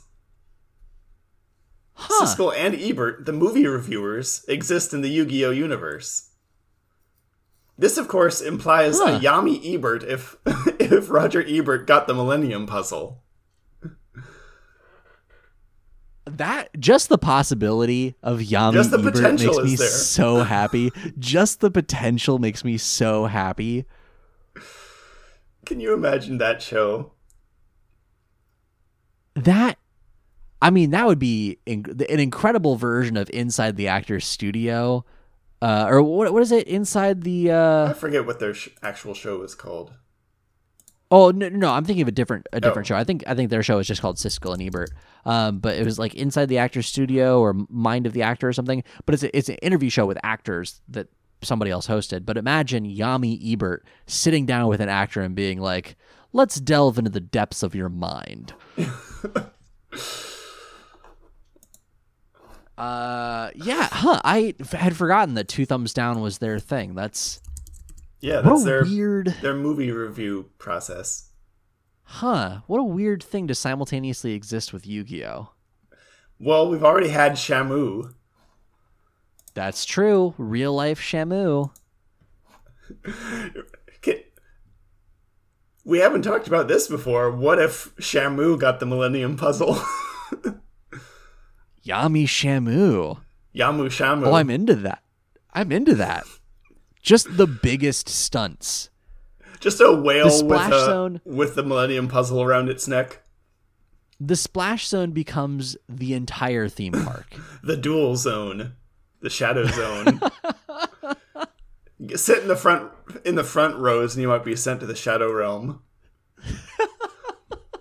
you see people lining up wearing ponchos. Would Yami Shamu's like voice also drop like Yami Yugi's? yes, but it would right exactly. It would still just be whale cries, just be whale just whale deeper. sounds. So He's trying to duel, we- but like the flippers don't connect. He's just trying to like grab individual cards with the flippers.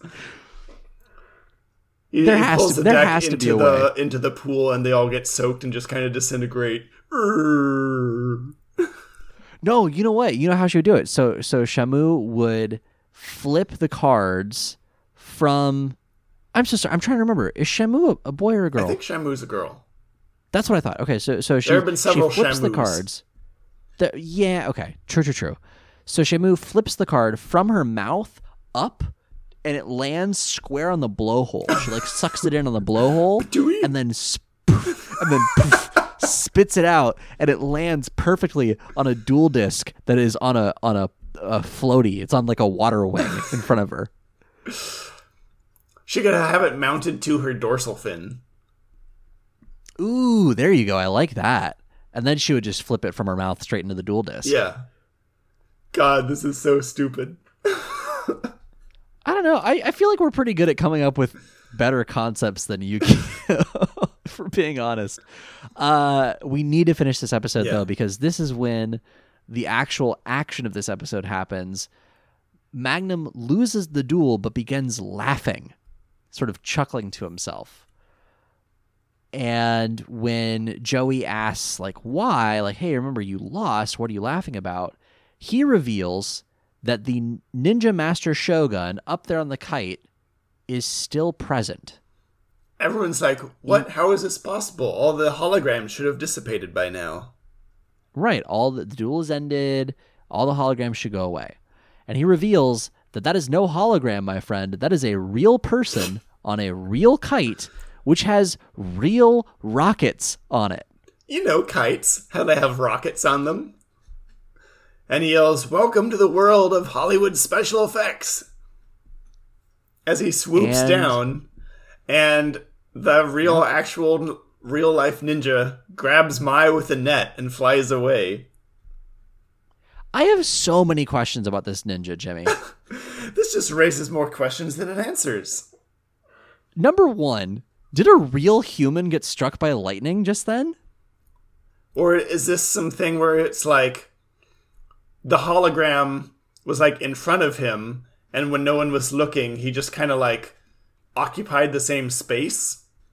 Okay, okay, so it was hologram lightning Yeah, around a real boy. yeah. Okay. Second question How much wind power does it take to get a person up into the air on a kite? Because all of the rockets are pointed towards the ground and they propel him Yeah, they're all on the forward. back of the kite. There are no rockets propelling him into the air. How is this guy airborne? Is he on a line? Is there a is there an updraft somewhere that we're missing? If there's a line, he doesn't need rockets. just out there's another hologram emitter hiding a um like a giant fan. That must be it. That mu- Over that has to Todd be it. There has to be a giant fan somewhere. Yeah. But also how is So- it carrying like two people's weight? That's the thing. These are the questions that I want answered. It's Hollywood special effects. Justice. It's Hollywood special effects. It is Sure. it's meant to trick you. it's it's like saying it's magic. Yeah. This is millennium item bullshit, just Hollywood style. Yep. All right. Well, Lauren has entered the studio, getting ready for her segment. So let's let's start wrapping up this uh, discussion about the episode. The ninja swoops in, throws a net at Mai, and sweeps her away. Scoops her up. scoops her up into the kite and uh, begins to fly away. Magnum hops in the limo, like fucking uh, Grand Theft Auto's the driver out of the limo. I guess like, hey, I need this. All right, you're good. You're good, buddy. Thanks for driving through that wall. You're done. Right. Drives to to some bridge somewhere and waits for the ninja to bring Mai to him. And he says, "If you can't win your heart, Mai, then I'm just gonna." Or pardon me.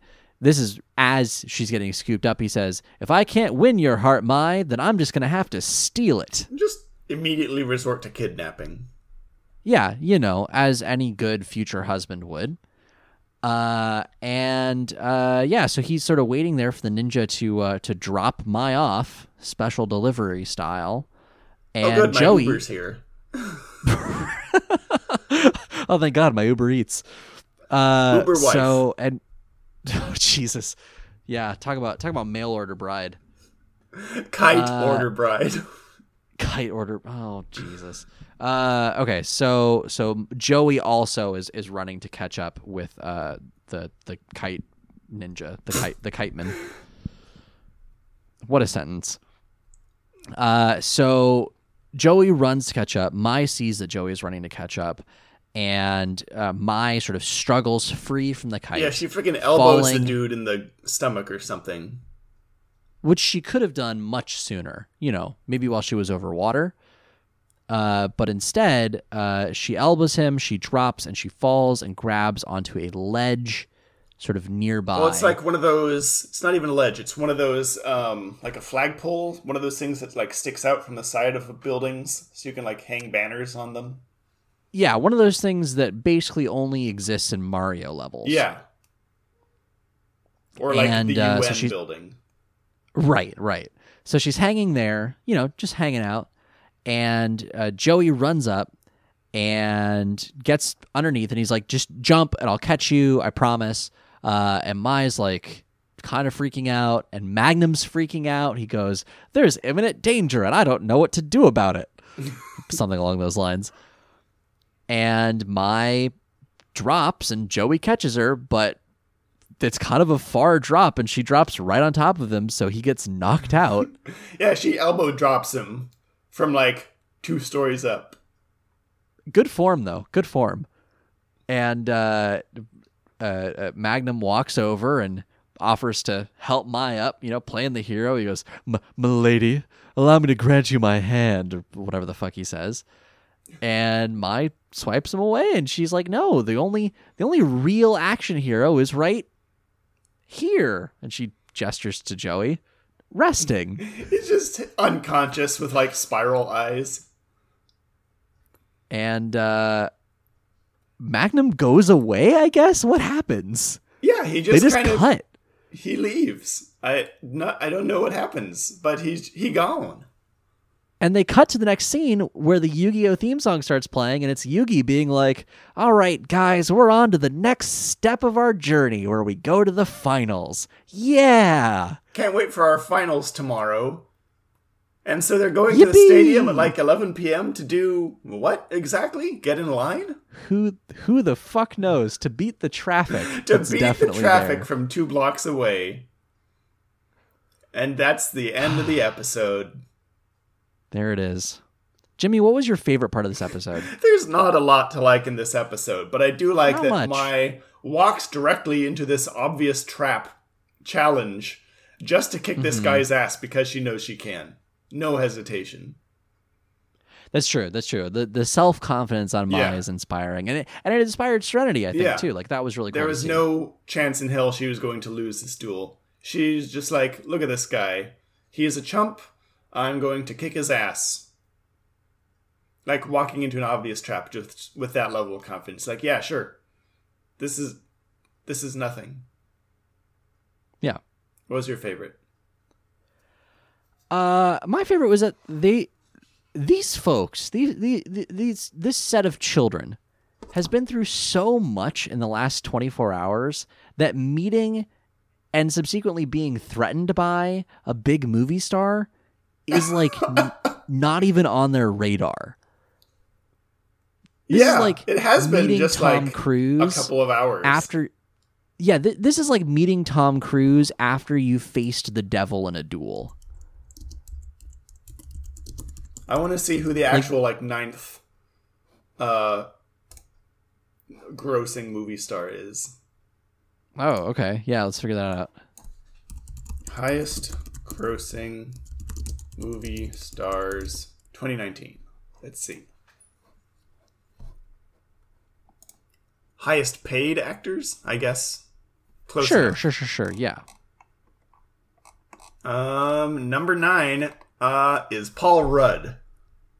Paul that's weirdly perfect. That that tracks. That makes sense. Sure. So so wait, so what did they do in the episode before this? They uh were strapped to some anchors. Joey was mind controlled.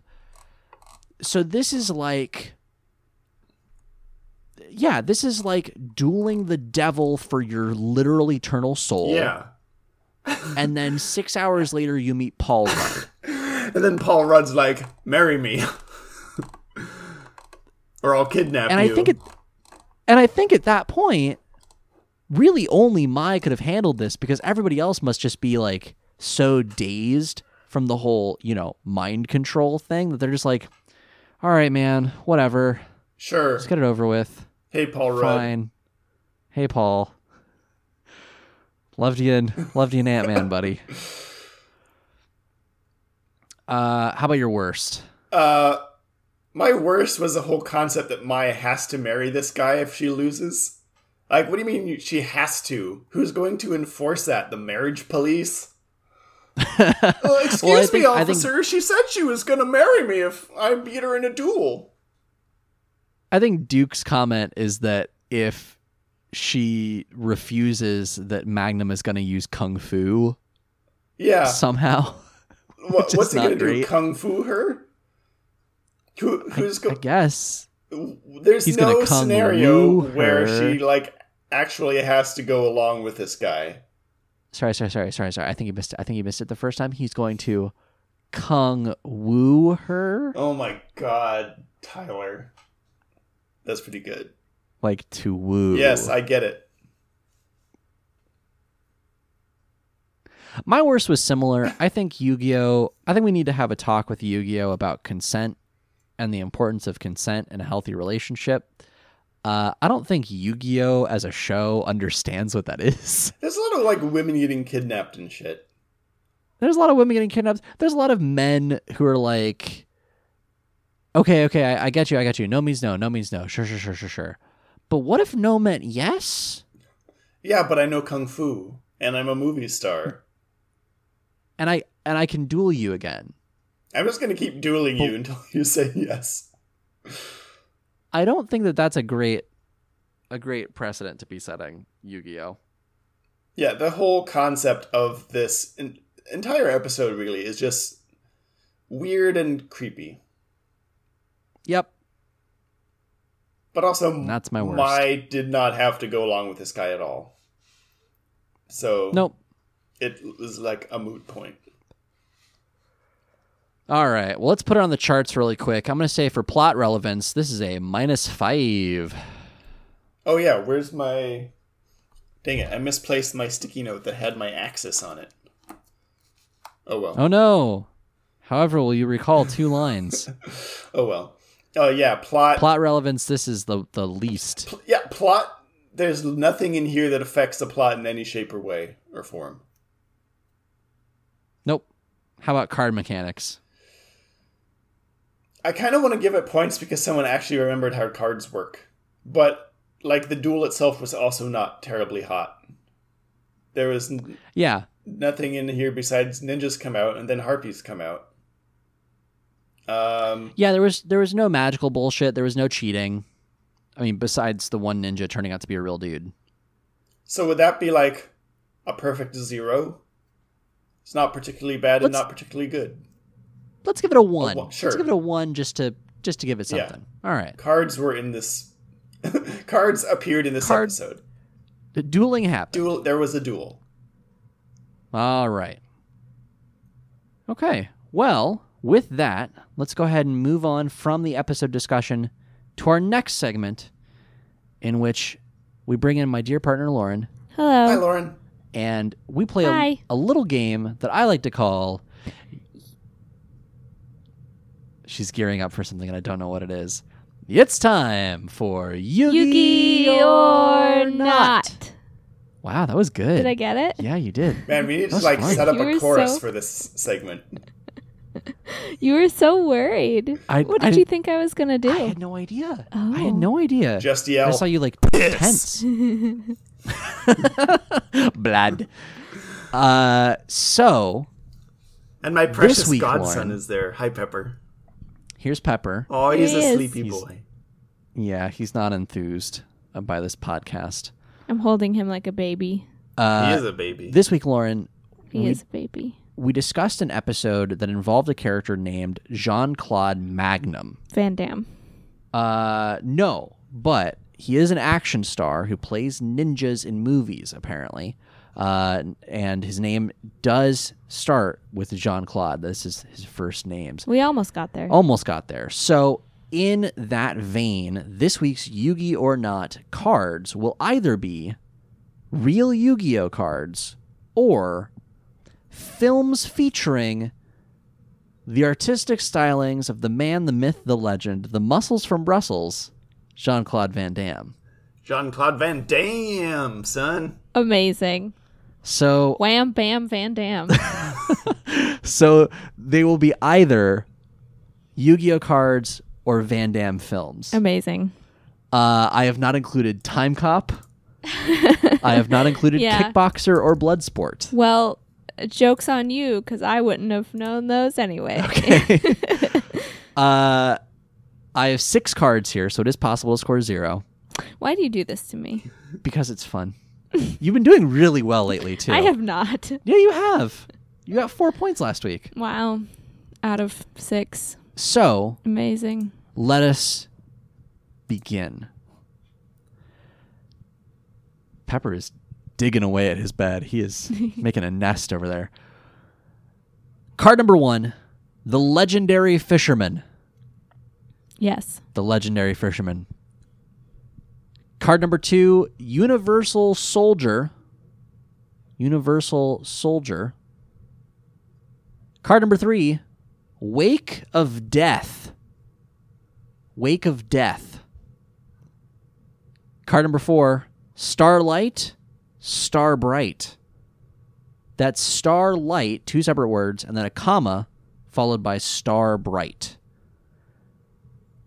Card number five is Scapegoat. Card number six is Dragon Eyes. That's six cards. I will let you Well, three cards. three real cards, three three uh, Jean Claude Van Damme films. Right. Um, Jimmy, I think I know. Well, Jimmy, I know that we've talked about at least one of these items before, so I'm gonna, I'm gonna have to ask you to refrain from any potential. I will uh, do my best here. to stay silent. He's and, not allowed. Uh, just medium. He's not allowed to help this time.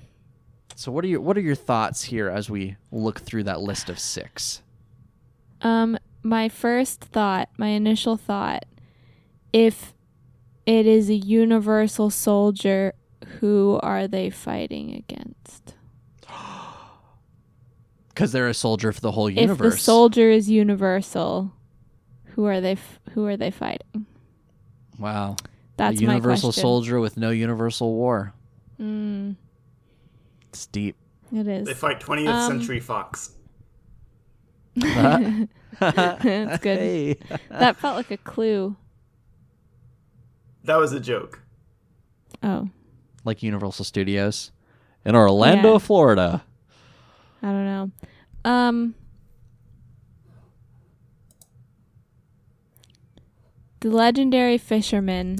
I really want to be a Yu-Gi-Oh card because I want to see that art. Okay. Um, so I'm gonna say Yu-Gi-Oh card. What what would that card art look like?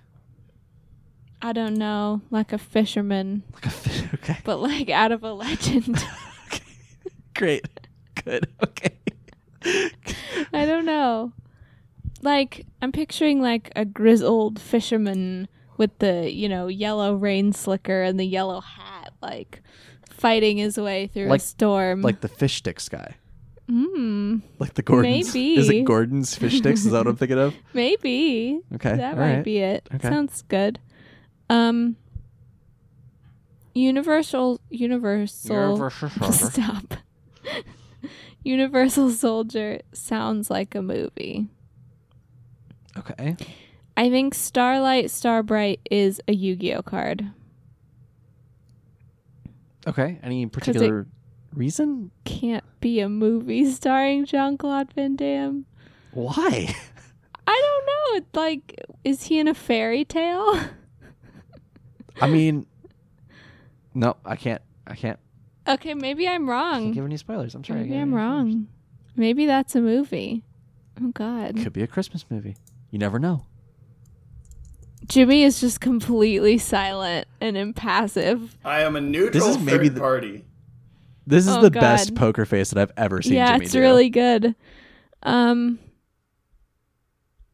So, so you've talked about Legendary Fisherman, Universal Soldier, Starlight, Starbright. The other Mm-hmm. three cards are Wake of Death, Scapegoat, and Dragon Eyes.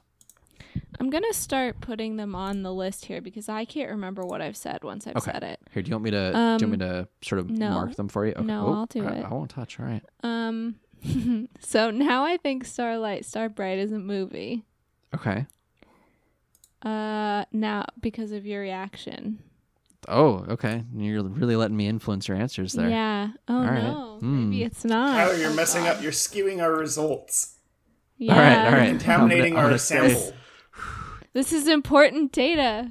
I gotta stay imp- im- impartial. Uh, I, I really want Legendary Fisherman to be a Yu-Gi-Oh card. Okay. Should it be Y for Yu-Gi? Sure. Um, Universal Soldier sounds like a movie to me. Okay. But see, I always do that thing where you're like on a, a Scantron and you're like, oh God, I've I've answered C too many times in a row. Now I'm thinking about the pattern that I've chosen. So like if it's every other one is a interesting. Yu-Gi-Oh Okay. card or you know what I mean? Yep.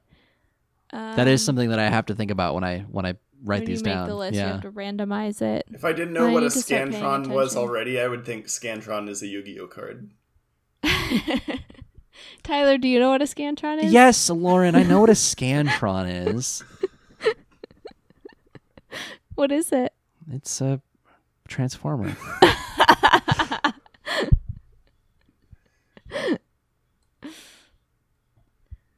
Lauren's making fun of me because I was homeschooled.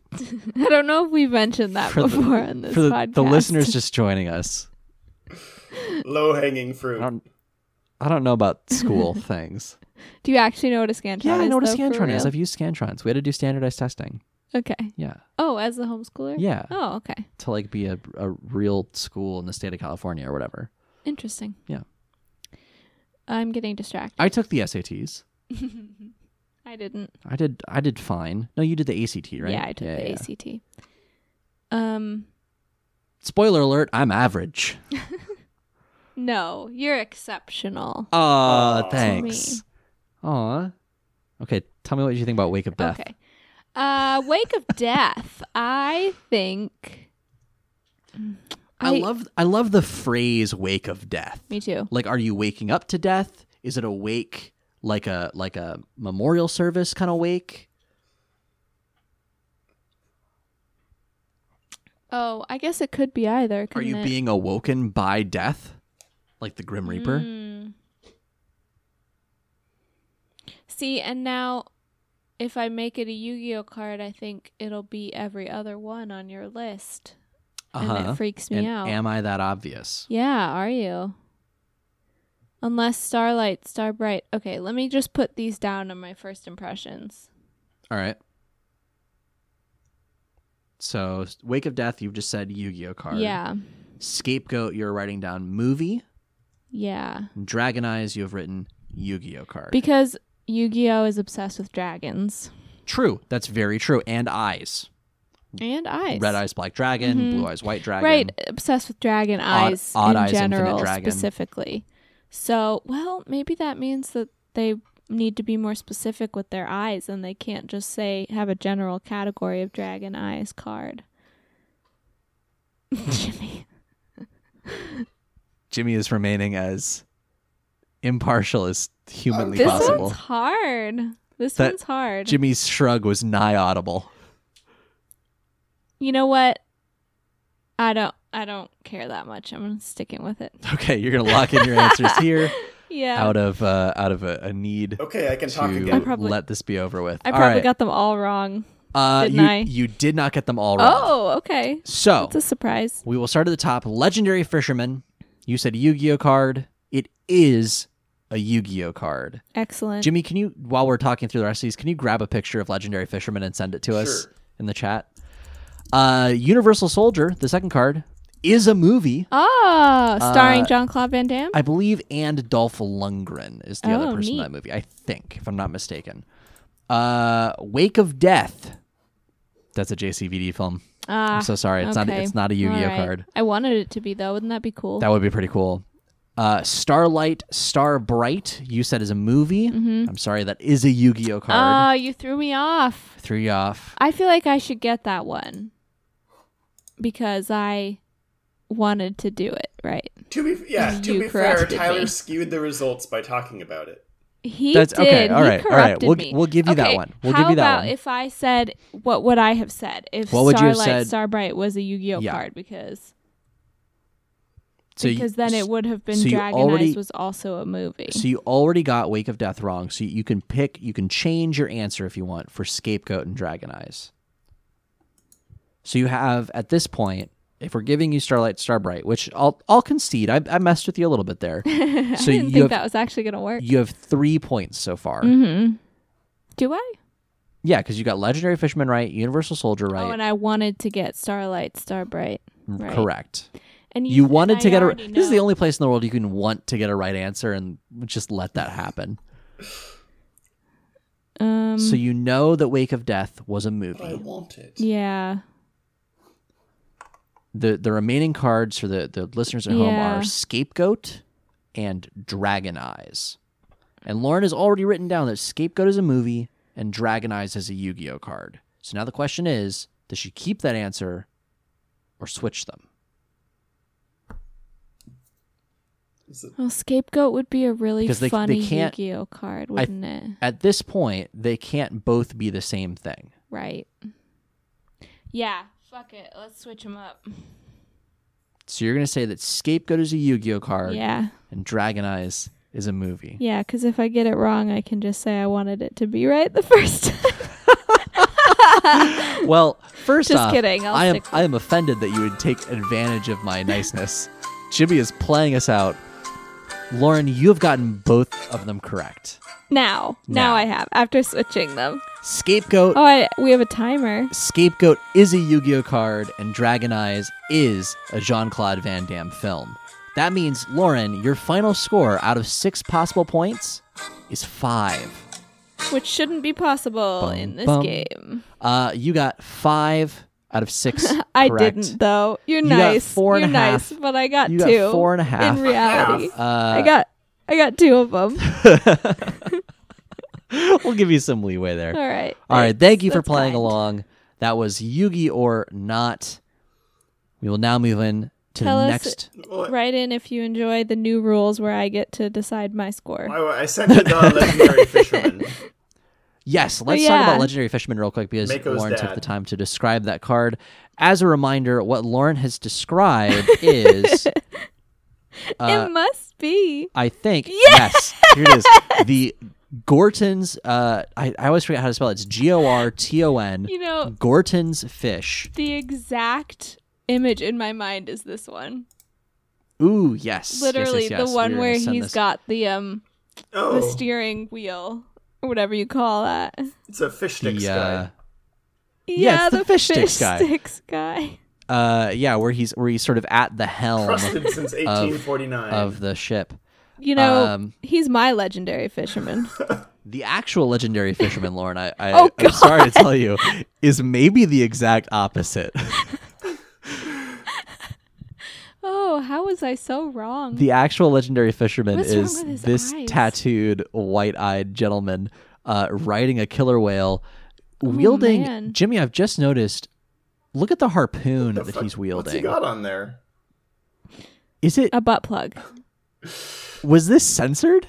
It was is this a censored, harpoon? It's Look, I just Oh. pulled it's up- got a little like lollipop wrapper on it. Yeah, it's Yeah, got it a looks like a lollipop wrapper. I just looked it up and I just scrolled down the page here, and it is censored. Here's the actual card art.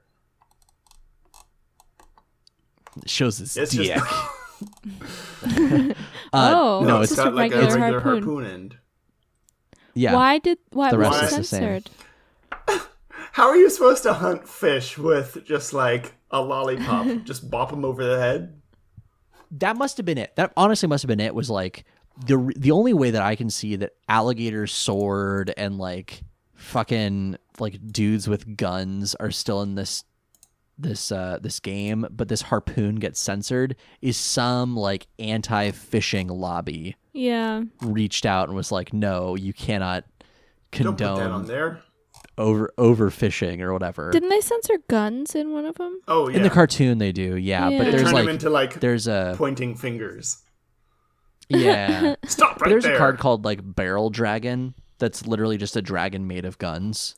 Oh. They turned him into like what did they turn him into? They turned him into like cyber A laser, gun. guns. Yeah. Yeah. Hmm. Even though it's clearly But like that's all he a is. revolver. right. Damn, so they don't they cool don't card. censor the the card art as often. It it seems. But yeah, so that's that's legendary fisherman. That's the actual Wow. legendary. That's why I wanted to I wanted to ask. Got it way wrong. Uh all right, well Hold let's on. move into the I- Oh, sh- oh During the segment, I looked up Starlight Star Bright, and I think it has my favorite card art Yes. of Oh, yeah. the whole of every card we've seen. Look at this. Okay. Oh yeah, it is very it's very interesting. Oh. It's um it's a p- sort of peaceful like almost pastoral landscape uh on the moon? Some kind of like With, small Oh, like planetoid. yeah, curved surf curved horizon. with the planets from uh the Kirby games off in the Oh. distance. Yeah, are these They like the freaking Dragon? Balls? and then there's a there's like a little tree growing up out of this planet with uh similar little balls with stars on them growing as as Oh. fruit. And it looks like one of them has just like popped and there's little fireworks coming out of it. Oh yeah. I think these little planetoids are like um, the power levels that are listed on the cards.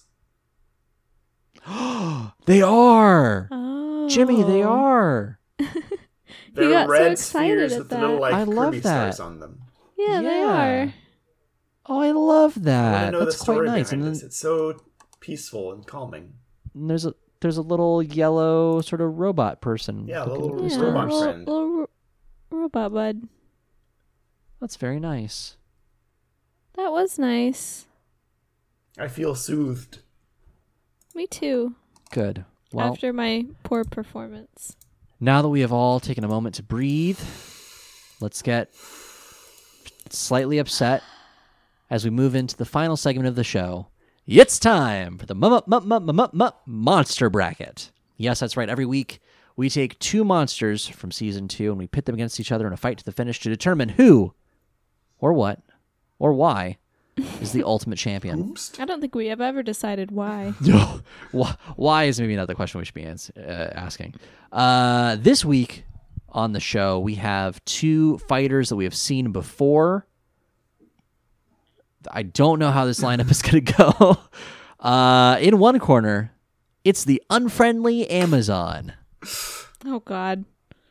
And facing off against the unfriendly Amazon in the opposite corner is everyone's favorite balloon demon, Kiseitai. This is the one that you were going to show Lauren. Yeah, so let's start with the Unfriendly Amazon. The Unfriendly Amazon is a level 4 Earth Warrior effect monster with 2,000 attack and 1,000 1,000 defense. She is unfriendly. Kiseitai. Oh. Kiseitai is a level 2 Dark Fiend effect monster with 300 Oh, attack and 800 defense. And the sounds that you're hearing from Lauren is me pulling up the Oh picture. no. Lauren, let's start here. How would you describe Kiseitai? Just looks. Um, bad. It's Bad, bad. mhm. It's not good. Kiseitai looks like something you would have to take a pill very to get out of your intestines. Yes, it does look like that. And it's flipping me off. It does seem to have a hand on one end, and it does seem to be giving us the bird. It looks not, like though. it, It's I just doesn't think it? it's just pointing. It's It doing it's doing like- like... sort of a weird like slanted point. It is It doing looks sorry. Go ahead. It's doing Waluigi's taunt from Mario Tennis. Oh, That's yeah. all. it is. Now I can't help but picture Kiseitai going, Wah!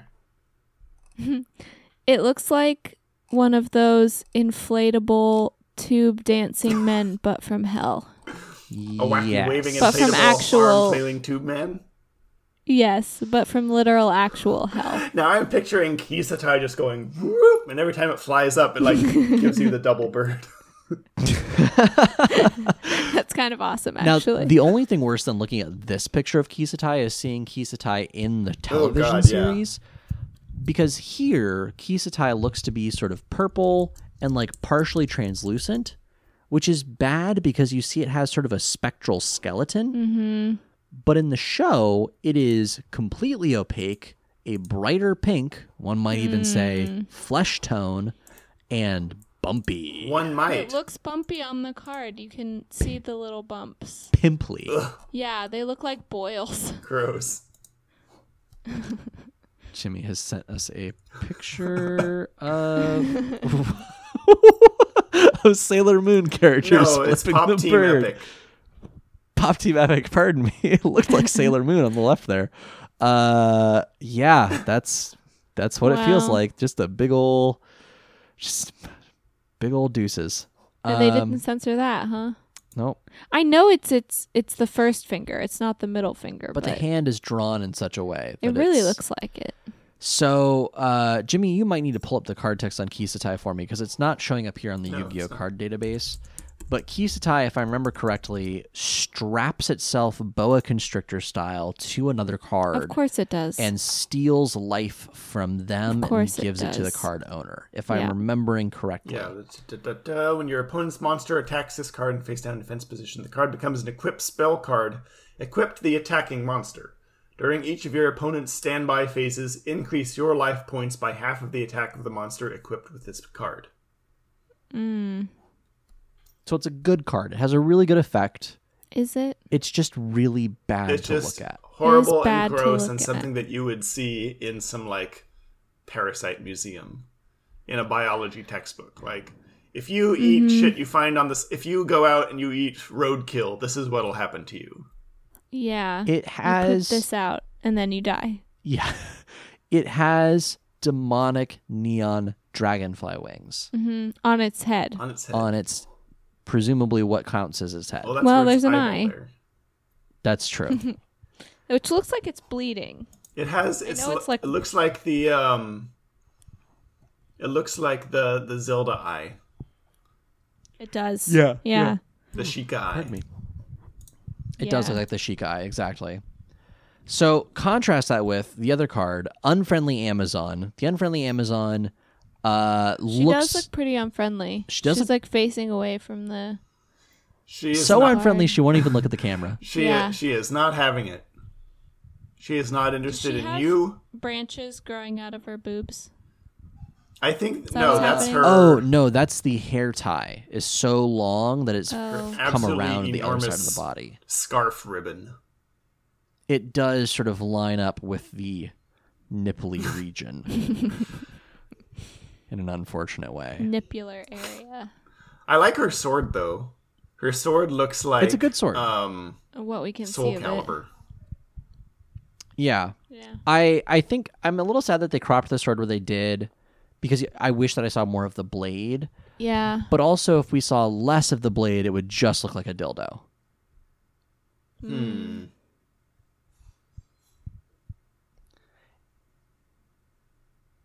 But Jimmy, you th- this may just be me hearing what I want to hear, but you did just say Soul Calibur, Yeah. right? Because that was the first thing that I thought Mm-hmm. when I saw this card, and I think I might have even said it the last time that it came up. Like, I see this card and I hear in my head, "A soul still burns." Yeah, she looks like a Soul Calibur character. Yeah. Uh, the card text on the unfriendly Amazon says offer one of your monsters on the field as a tribute, excluding this monster, during each of your standby phases. If you cannot, this card is destroyed. Monsters used for a tribute summon or that are offered as tributes due to their other card's effects are excluded. That's kind of a shitty effect. So it's kind of shitty. You have this card out and it actively repulses your other cards. They're, she's so You unfriendly that discard your all other your other cards. cards are so offended that they leave. Why would you have that card? It's if it's bad for you. I think. I mean, if we're talking the actual like like strategy of the game, yeah. I think what this is is it's meant to be an early game card because this is a this is a four star card, which means you can play it without having to tribute summon anything or without having to sacrifice anything. I mean, uh, so you can play it as soon as you draw it, really, and it has two thousand attack, which like isn't terrible for a four star card. So it's mostly just a, you know what, we're early game. I have this card. I don't have any other monsters out on the field yet. Here we go. Here's my first like relatively powerful card. Maybe I can get a swing in, right? And then you can sacrifice it to summon something stronger. Yeah, but why does it make you discard your other cards? Because it's unfriendly. It's don't a it. good. It's an unfriendly Amazon. I, mean, don't I think it's a it, but very good mechanic. No. I think we have to give it to the parasite thing. Kiseitai is much more useful. I will say that. That's kind of where I'm at also too. and also it's upsetting and I like that about it. So it's so upsetting. It's very upsetting. I don't know why it That's has really- to be but so that's the like only downside. iridescent and like slimy looking. It has like um, and this may just be the way that the eye like head thing is kind of like tilted. It has kind of like a punk vibe to me. It's the way it's Yeah, the looking at fact you that and the way flipping it's like off. gesturing with its finger. It's like a really disgusting Sonic the Hedgehog. He's got some attitude. to Yes. yeah. it. Uh, uh, It uh, does have a Just imagine the thing. finger wagging at you. That's what it is. And you know, Sonic also has mono eye, so That's, true. oh, that's very true. Distant relative. that's of partly what's giving you that vibe. Sonic the Hedgehog. Sonic Yeah, the that Kiseitai. tracks. Are we gonna, are we gonna see baby Kiseitai now? Canon. It also has that background that we love to talk Oh, yeah. about. The very Ah, bad like yes, Photoshop. 2002 Photoshop. The Swirly background. Photoshop posterized cloud effect with Yeah. a swirl. Yeah. I remember learning how to do this effect in Photoshop Mm-hmm. as like a kid and being so stoked to make my own I album don't think art. Photoshop was out when you were a kid. well, when I say kid, I mean like MS I mean like 12, 13. okay. Photoshop was out in the 90s. Was it? Yeah. It just wasn't widely used. Oh. I was a cool kid with Photoshop 6. Wow. Yeah, this Photoshop effect is the Photoshop equivalent of like using papyrus font. Yeah, it Yes. really is. Yep. Yep, and it was on everything in the 90s. Yeah, it was. Okay, well, I think I hear that we're giving it to Kiseitai. I mean, there's Yep. really no competition just in terms of like Kiseitai mechanics. is m- morally and emotionally upsetting, but unfriendly Amazon is just boring. yeah. There's nothing. Yeah, which is a terribly- worse crime. Yeah. There's nothing terribly um, compelling about the unfriendly Amazon. No. And Kiseitai is compelling, I think, for the wrong reasons, but at least Right. it's compelling. in terms of how freaking nasty it is to look at. Yeah. It's like intestinal parasite. How bad and sad it makes you. to look at. All right. Congratulations, Kiseitai. You are moving on to the next round of the Battle City bracket. Uh, Jimmy, I am very excited for what this means, though. I did realize that this is a possibility when I first set up the bracket, but I didn't know if it would come to fruition. The next time we see Kiseitai, Is it going up against? it is going to go up against. It's going up against Jinzo. All right, that'll be uh just like in the in the show. Yeah, exactly like in the show. We are going to have to pick between this weird intestinal demon and Hellraiser. Which of these horrible, horrifically upsetting cards do we hate the least? I'm so excited. I'm so excited. But next week, uh, we are going to have Worm Drake versus Vorse Raider. So that might actually be a, another interesting discussion because they're two fairly boring cards that I don't care for. So we'll we'll see which one I is immediately less. They it thought this when you said Vorse Raider, We're it's like, wow, Vorse Raider. I don't care about Vorse Raider. Well, let's see. Let's see. So, okay, how did they make it this far? Um, oh, that's because Wormdrake went up against Flying Fish, which it is what you're picturing. That's before I showed up and helped you realize the, the things, because I probably would have picked a flying fish. You might have picked a Flying Fish. Uh, Vorse Raider went up against a card called Pinch Hopper, which again Sounds dirty. is what you're picturing. What? No, it's a bug. It's like a it's like a oh, grasshopper. I it was so unappealing that I just completely forgot what pinch hopper was for a second. Yeah, it's that little grasshopper guy. And we both and we both looked at it. We were just like, it's a bug. Yeah. literally the just other thing a bug. wins. Okay. Literally Yeah. anything else wins. so there we go. Cool. So that's how they got this far, and uh, oh yeah, they might stay in it for a bit, but we'll see. Anyway, so Wormdrake versus Vorse Raider is next. The next episode that we're going to be doing is let's see, season two, episode thirty-two. Let the finals begin. Finally, Finally, after all this Battle City, we're finally get nearing the end. Maybe. well, Jimmy, I hate to I hate to break it We to you. So that's episode thirty-two. near the end of the season, though, are we? Uh, we're nearer than we have been. Closer every time. Uh, there are 48 episodes in this season. Jiminy Christmas. So that's 16 more episodes to do. Uh, and there's a few multi-parters in here, but for the next couple of episodes at least. Uh, oh, pardon me. For the next episode is a single episode, and then it looks like we have a three-part that I think we can probably do all in one. Okay.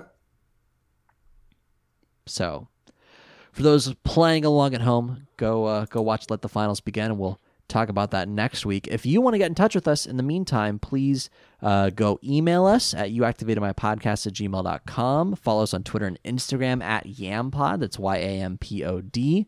Go to our website, heartofthe.cards. Uh, since Lauren's here, I'll say listen to our other podcast, Egg Centric. Egg-centric. That's egg hyphen centric or at podcast about egg on Twitter. uh, our third episode will be coming out uh, Episode. Uh, this this Sunday. Weekend. No, it's not. I think it's next. Really? We'll have to check the calendar. Okay. It is coming out. uh, and it's very good. So this the the most recent episode that we released uh, was all about. Uh, now I'm trying to remember. I edited it and everything. Uh, Is it about was about uh, egg? It is about egg. They're all about egg. Uh, we talk about uh, hash or scrambles. That was the first episode. Uh, no, the first episode was hard boiled eggs. Oh yeah, that's true. No, you're right. Because of because of our release schedule here, sometimes we forget what we talked We've about because we recorded just talk several about in egg. advance. We just talk about egg Well, yeah. until we until we stop, and then episodes And come out eventually. Believe it or not, Tyler and I also have personal conversations about eggs. So we may have talked about something, but it hasn't yet made it onto the podcast. Exactly. So this week I talk about uh, hash or scramble recipes, and Lauren talks about the largest egg. I think you're right. I think it does come out this weekend then. I think it does. I think it does. Well, that's exciting because you know what else comes out this weekend? Uh, it's finally the limit on our hens to stop being on medicated feed, and I will be able to start eating uh, our own eggs from right in the backyard. Hooray! Well, we will have to have you on the show to talk about what it's like to eat your own eggs. Not I mean, my your eggs. chickens. your, your chicken.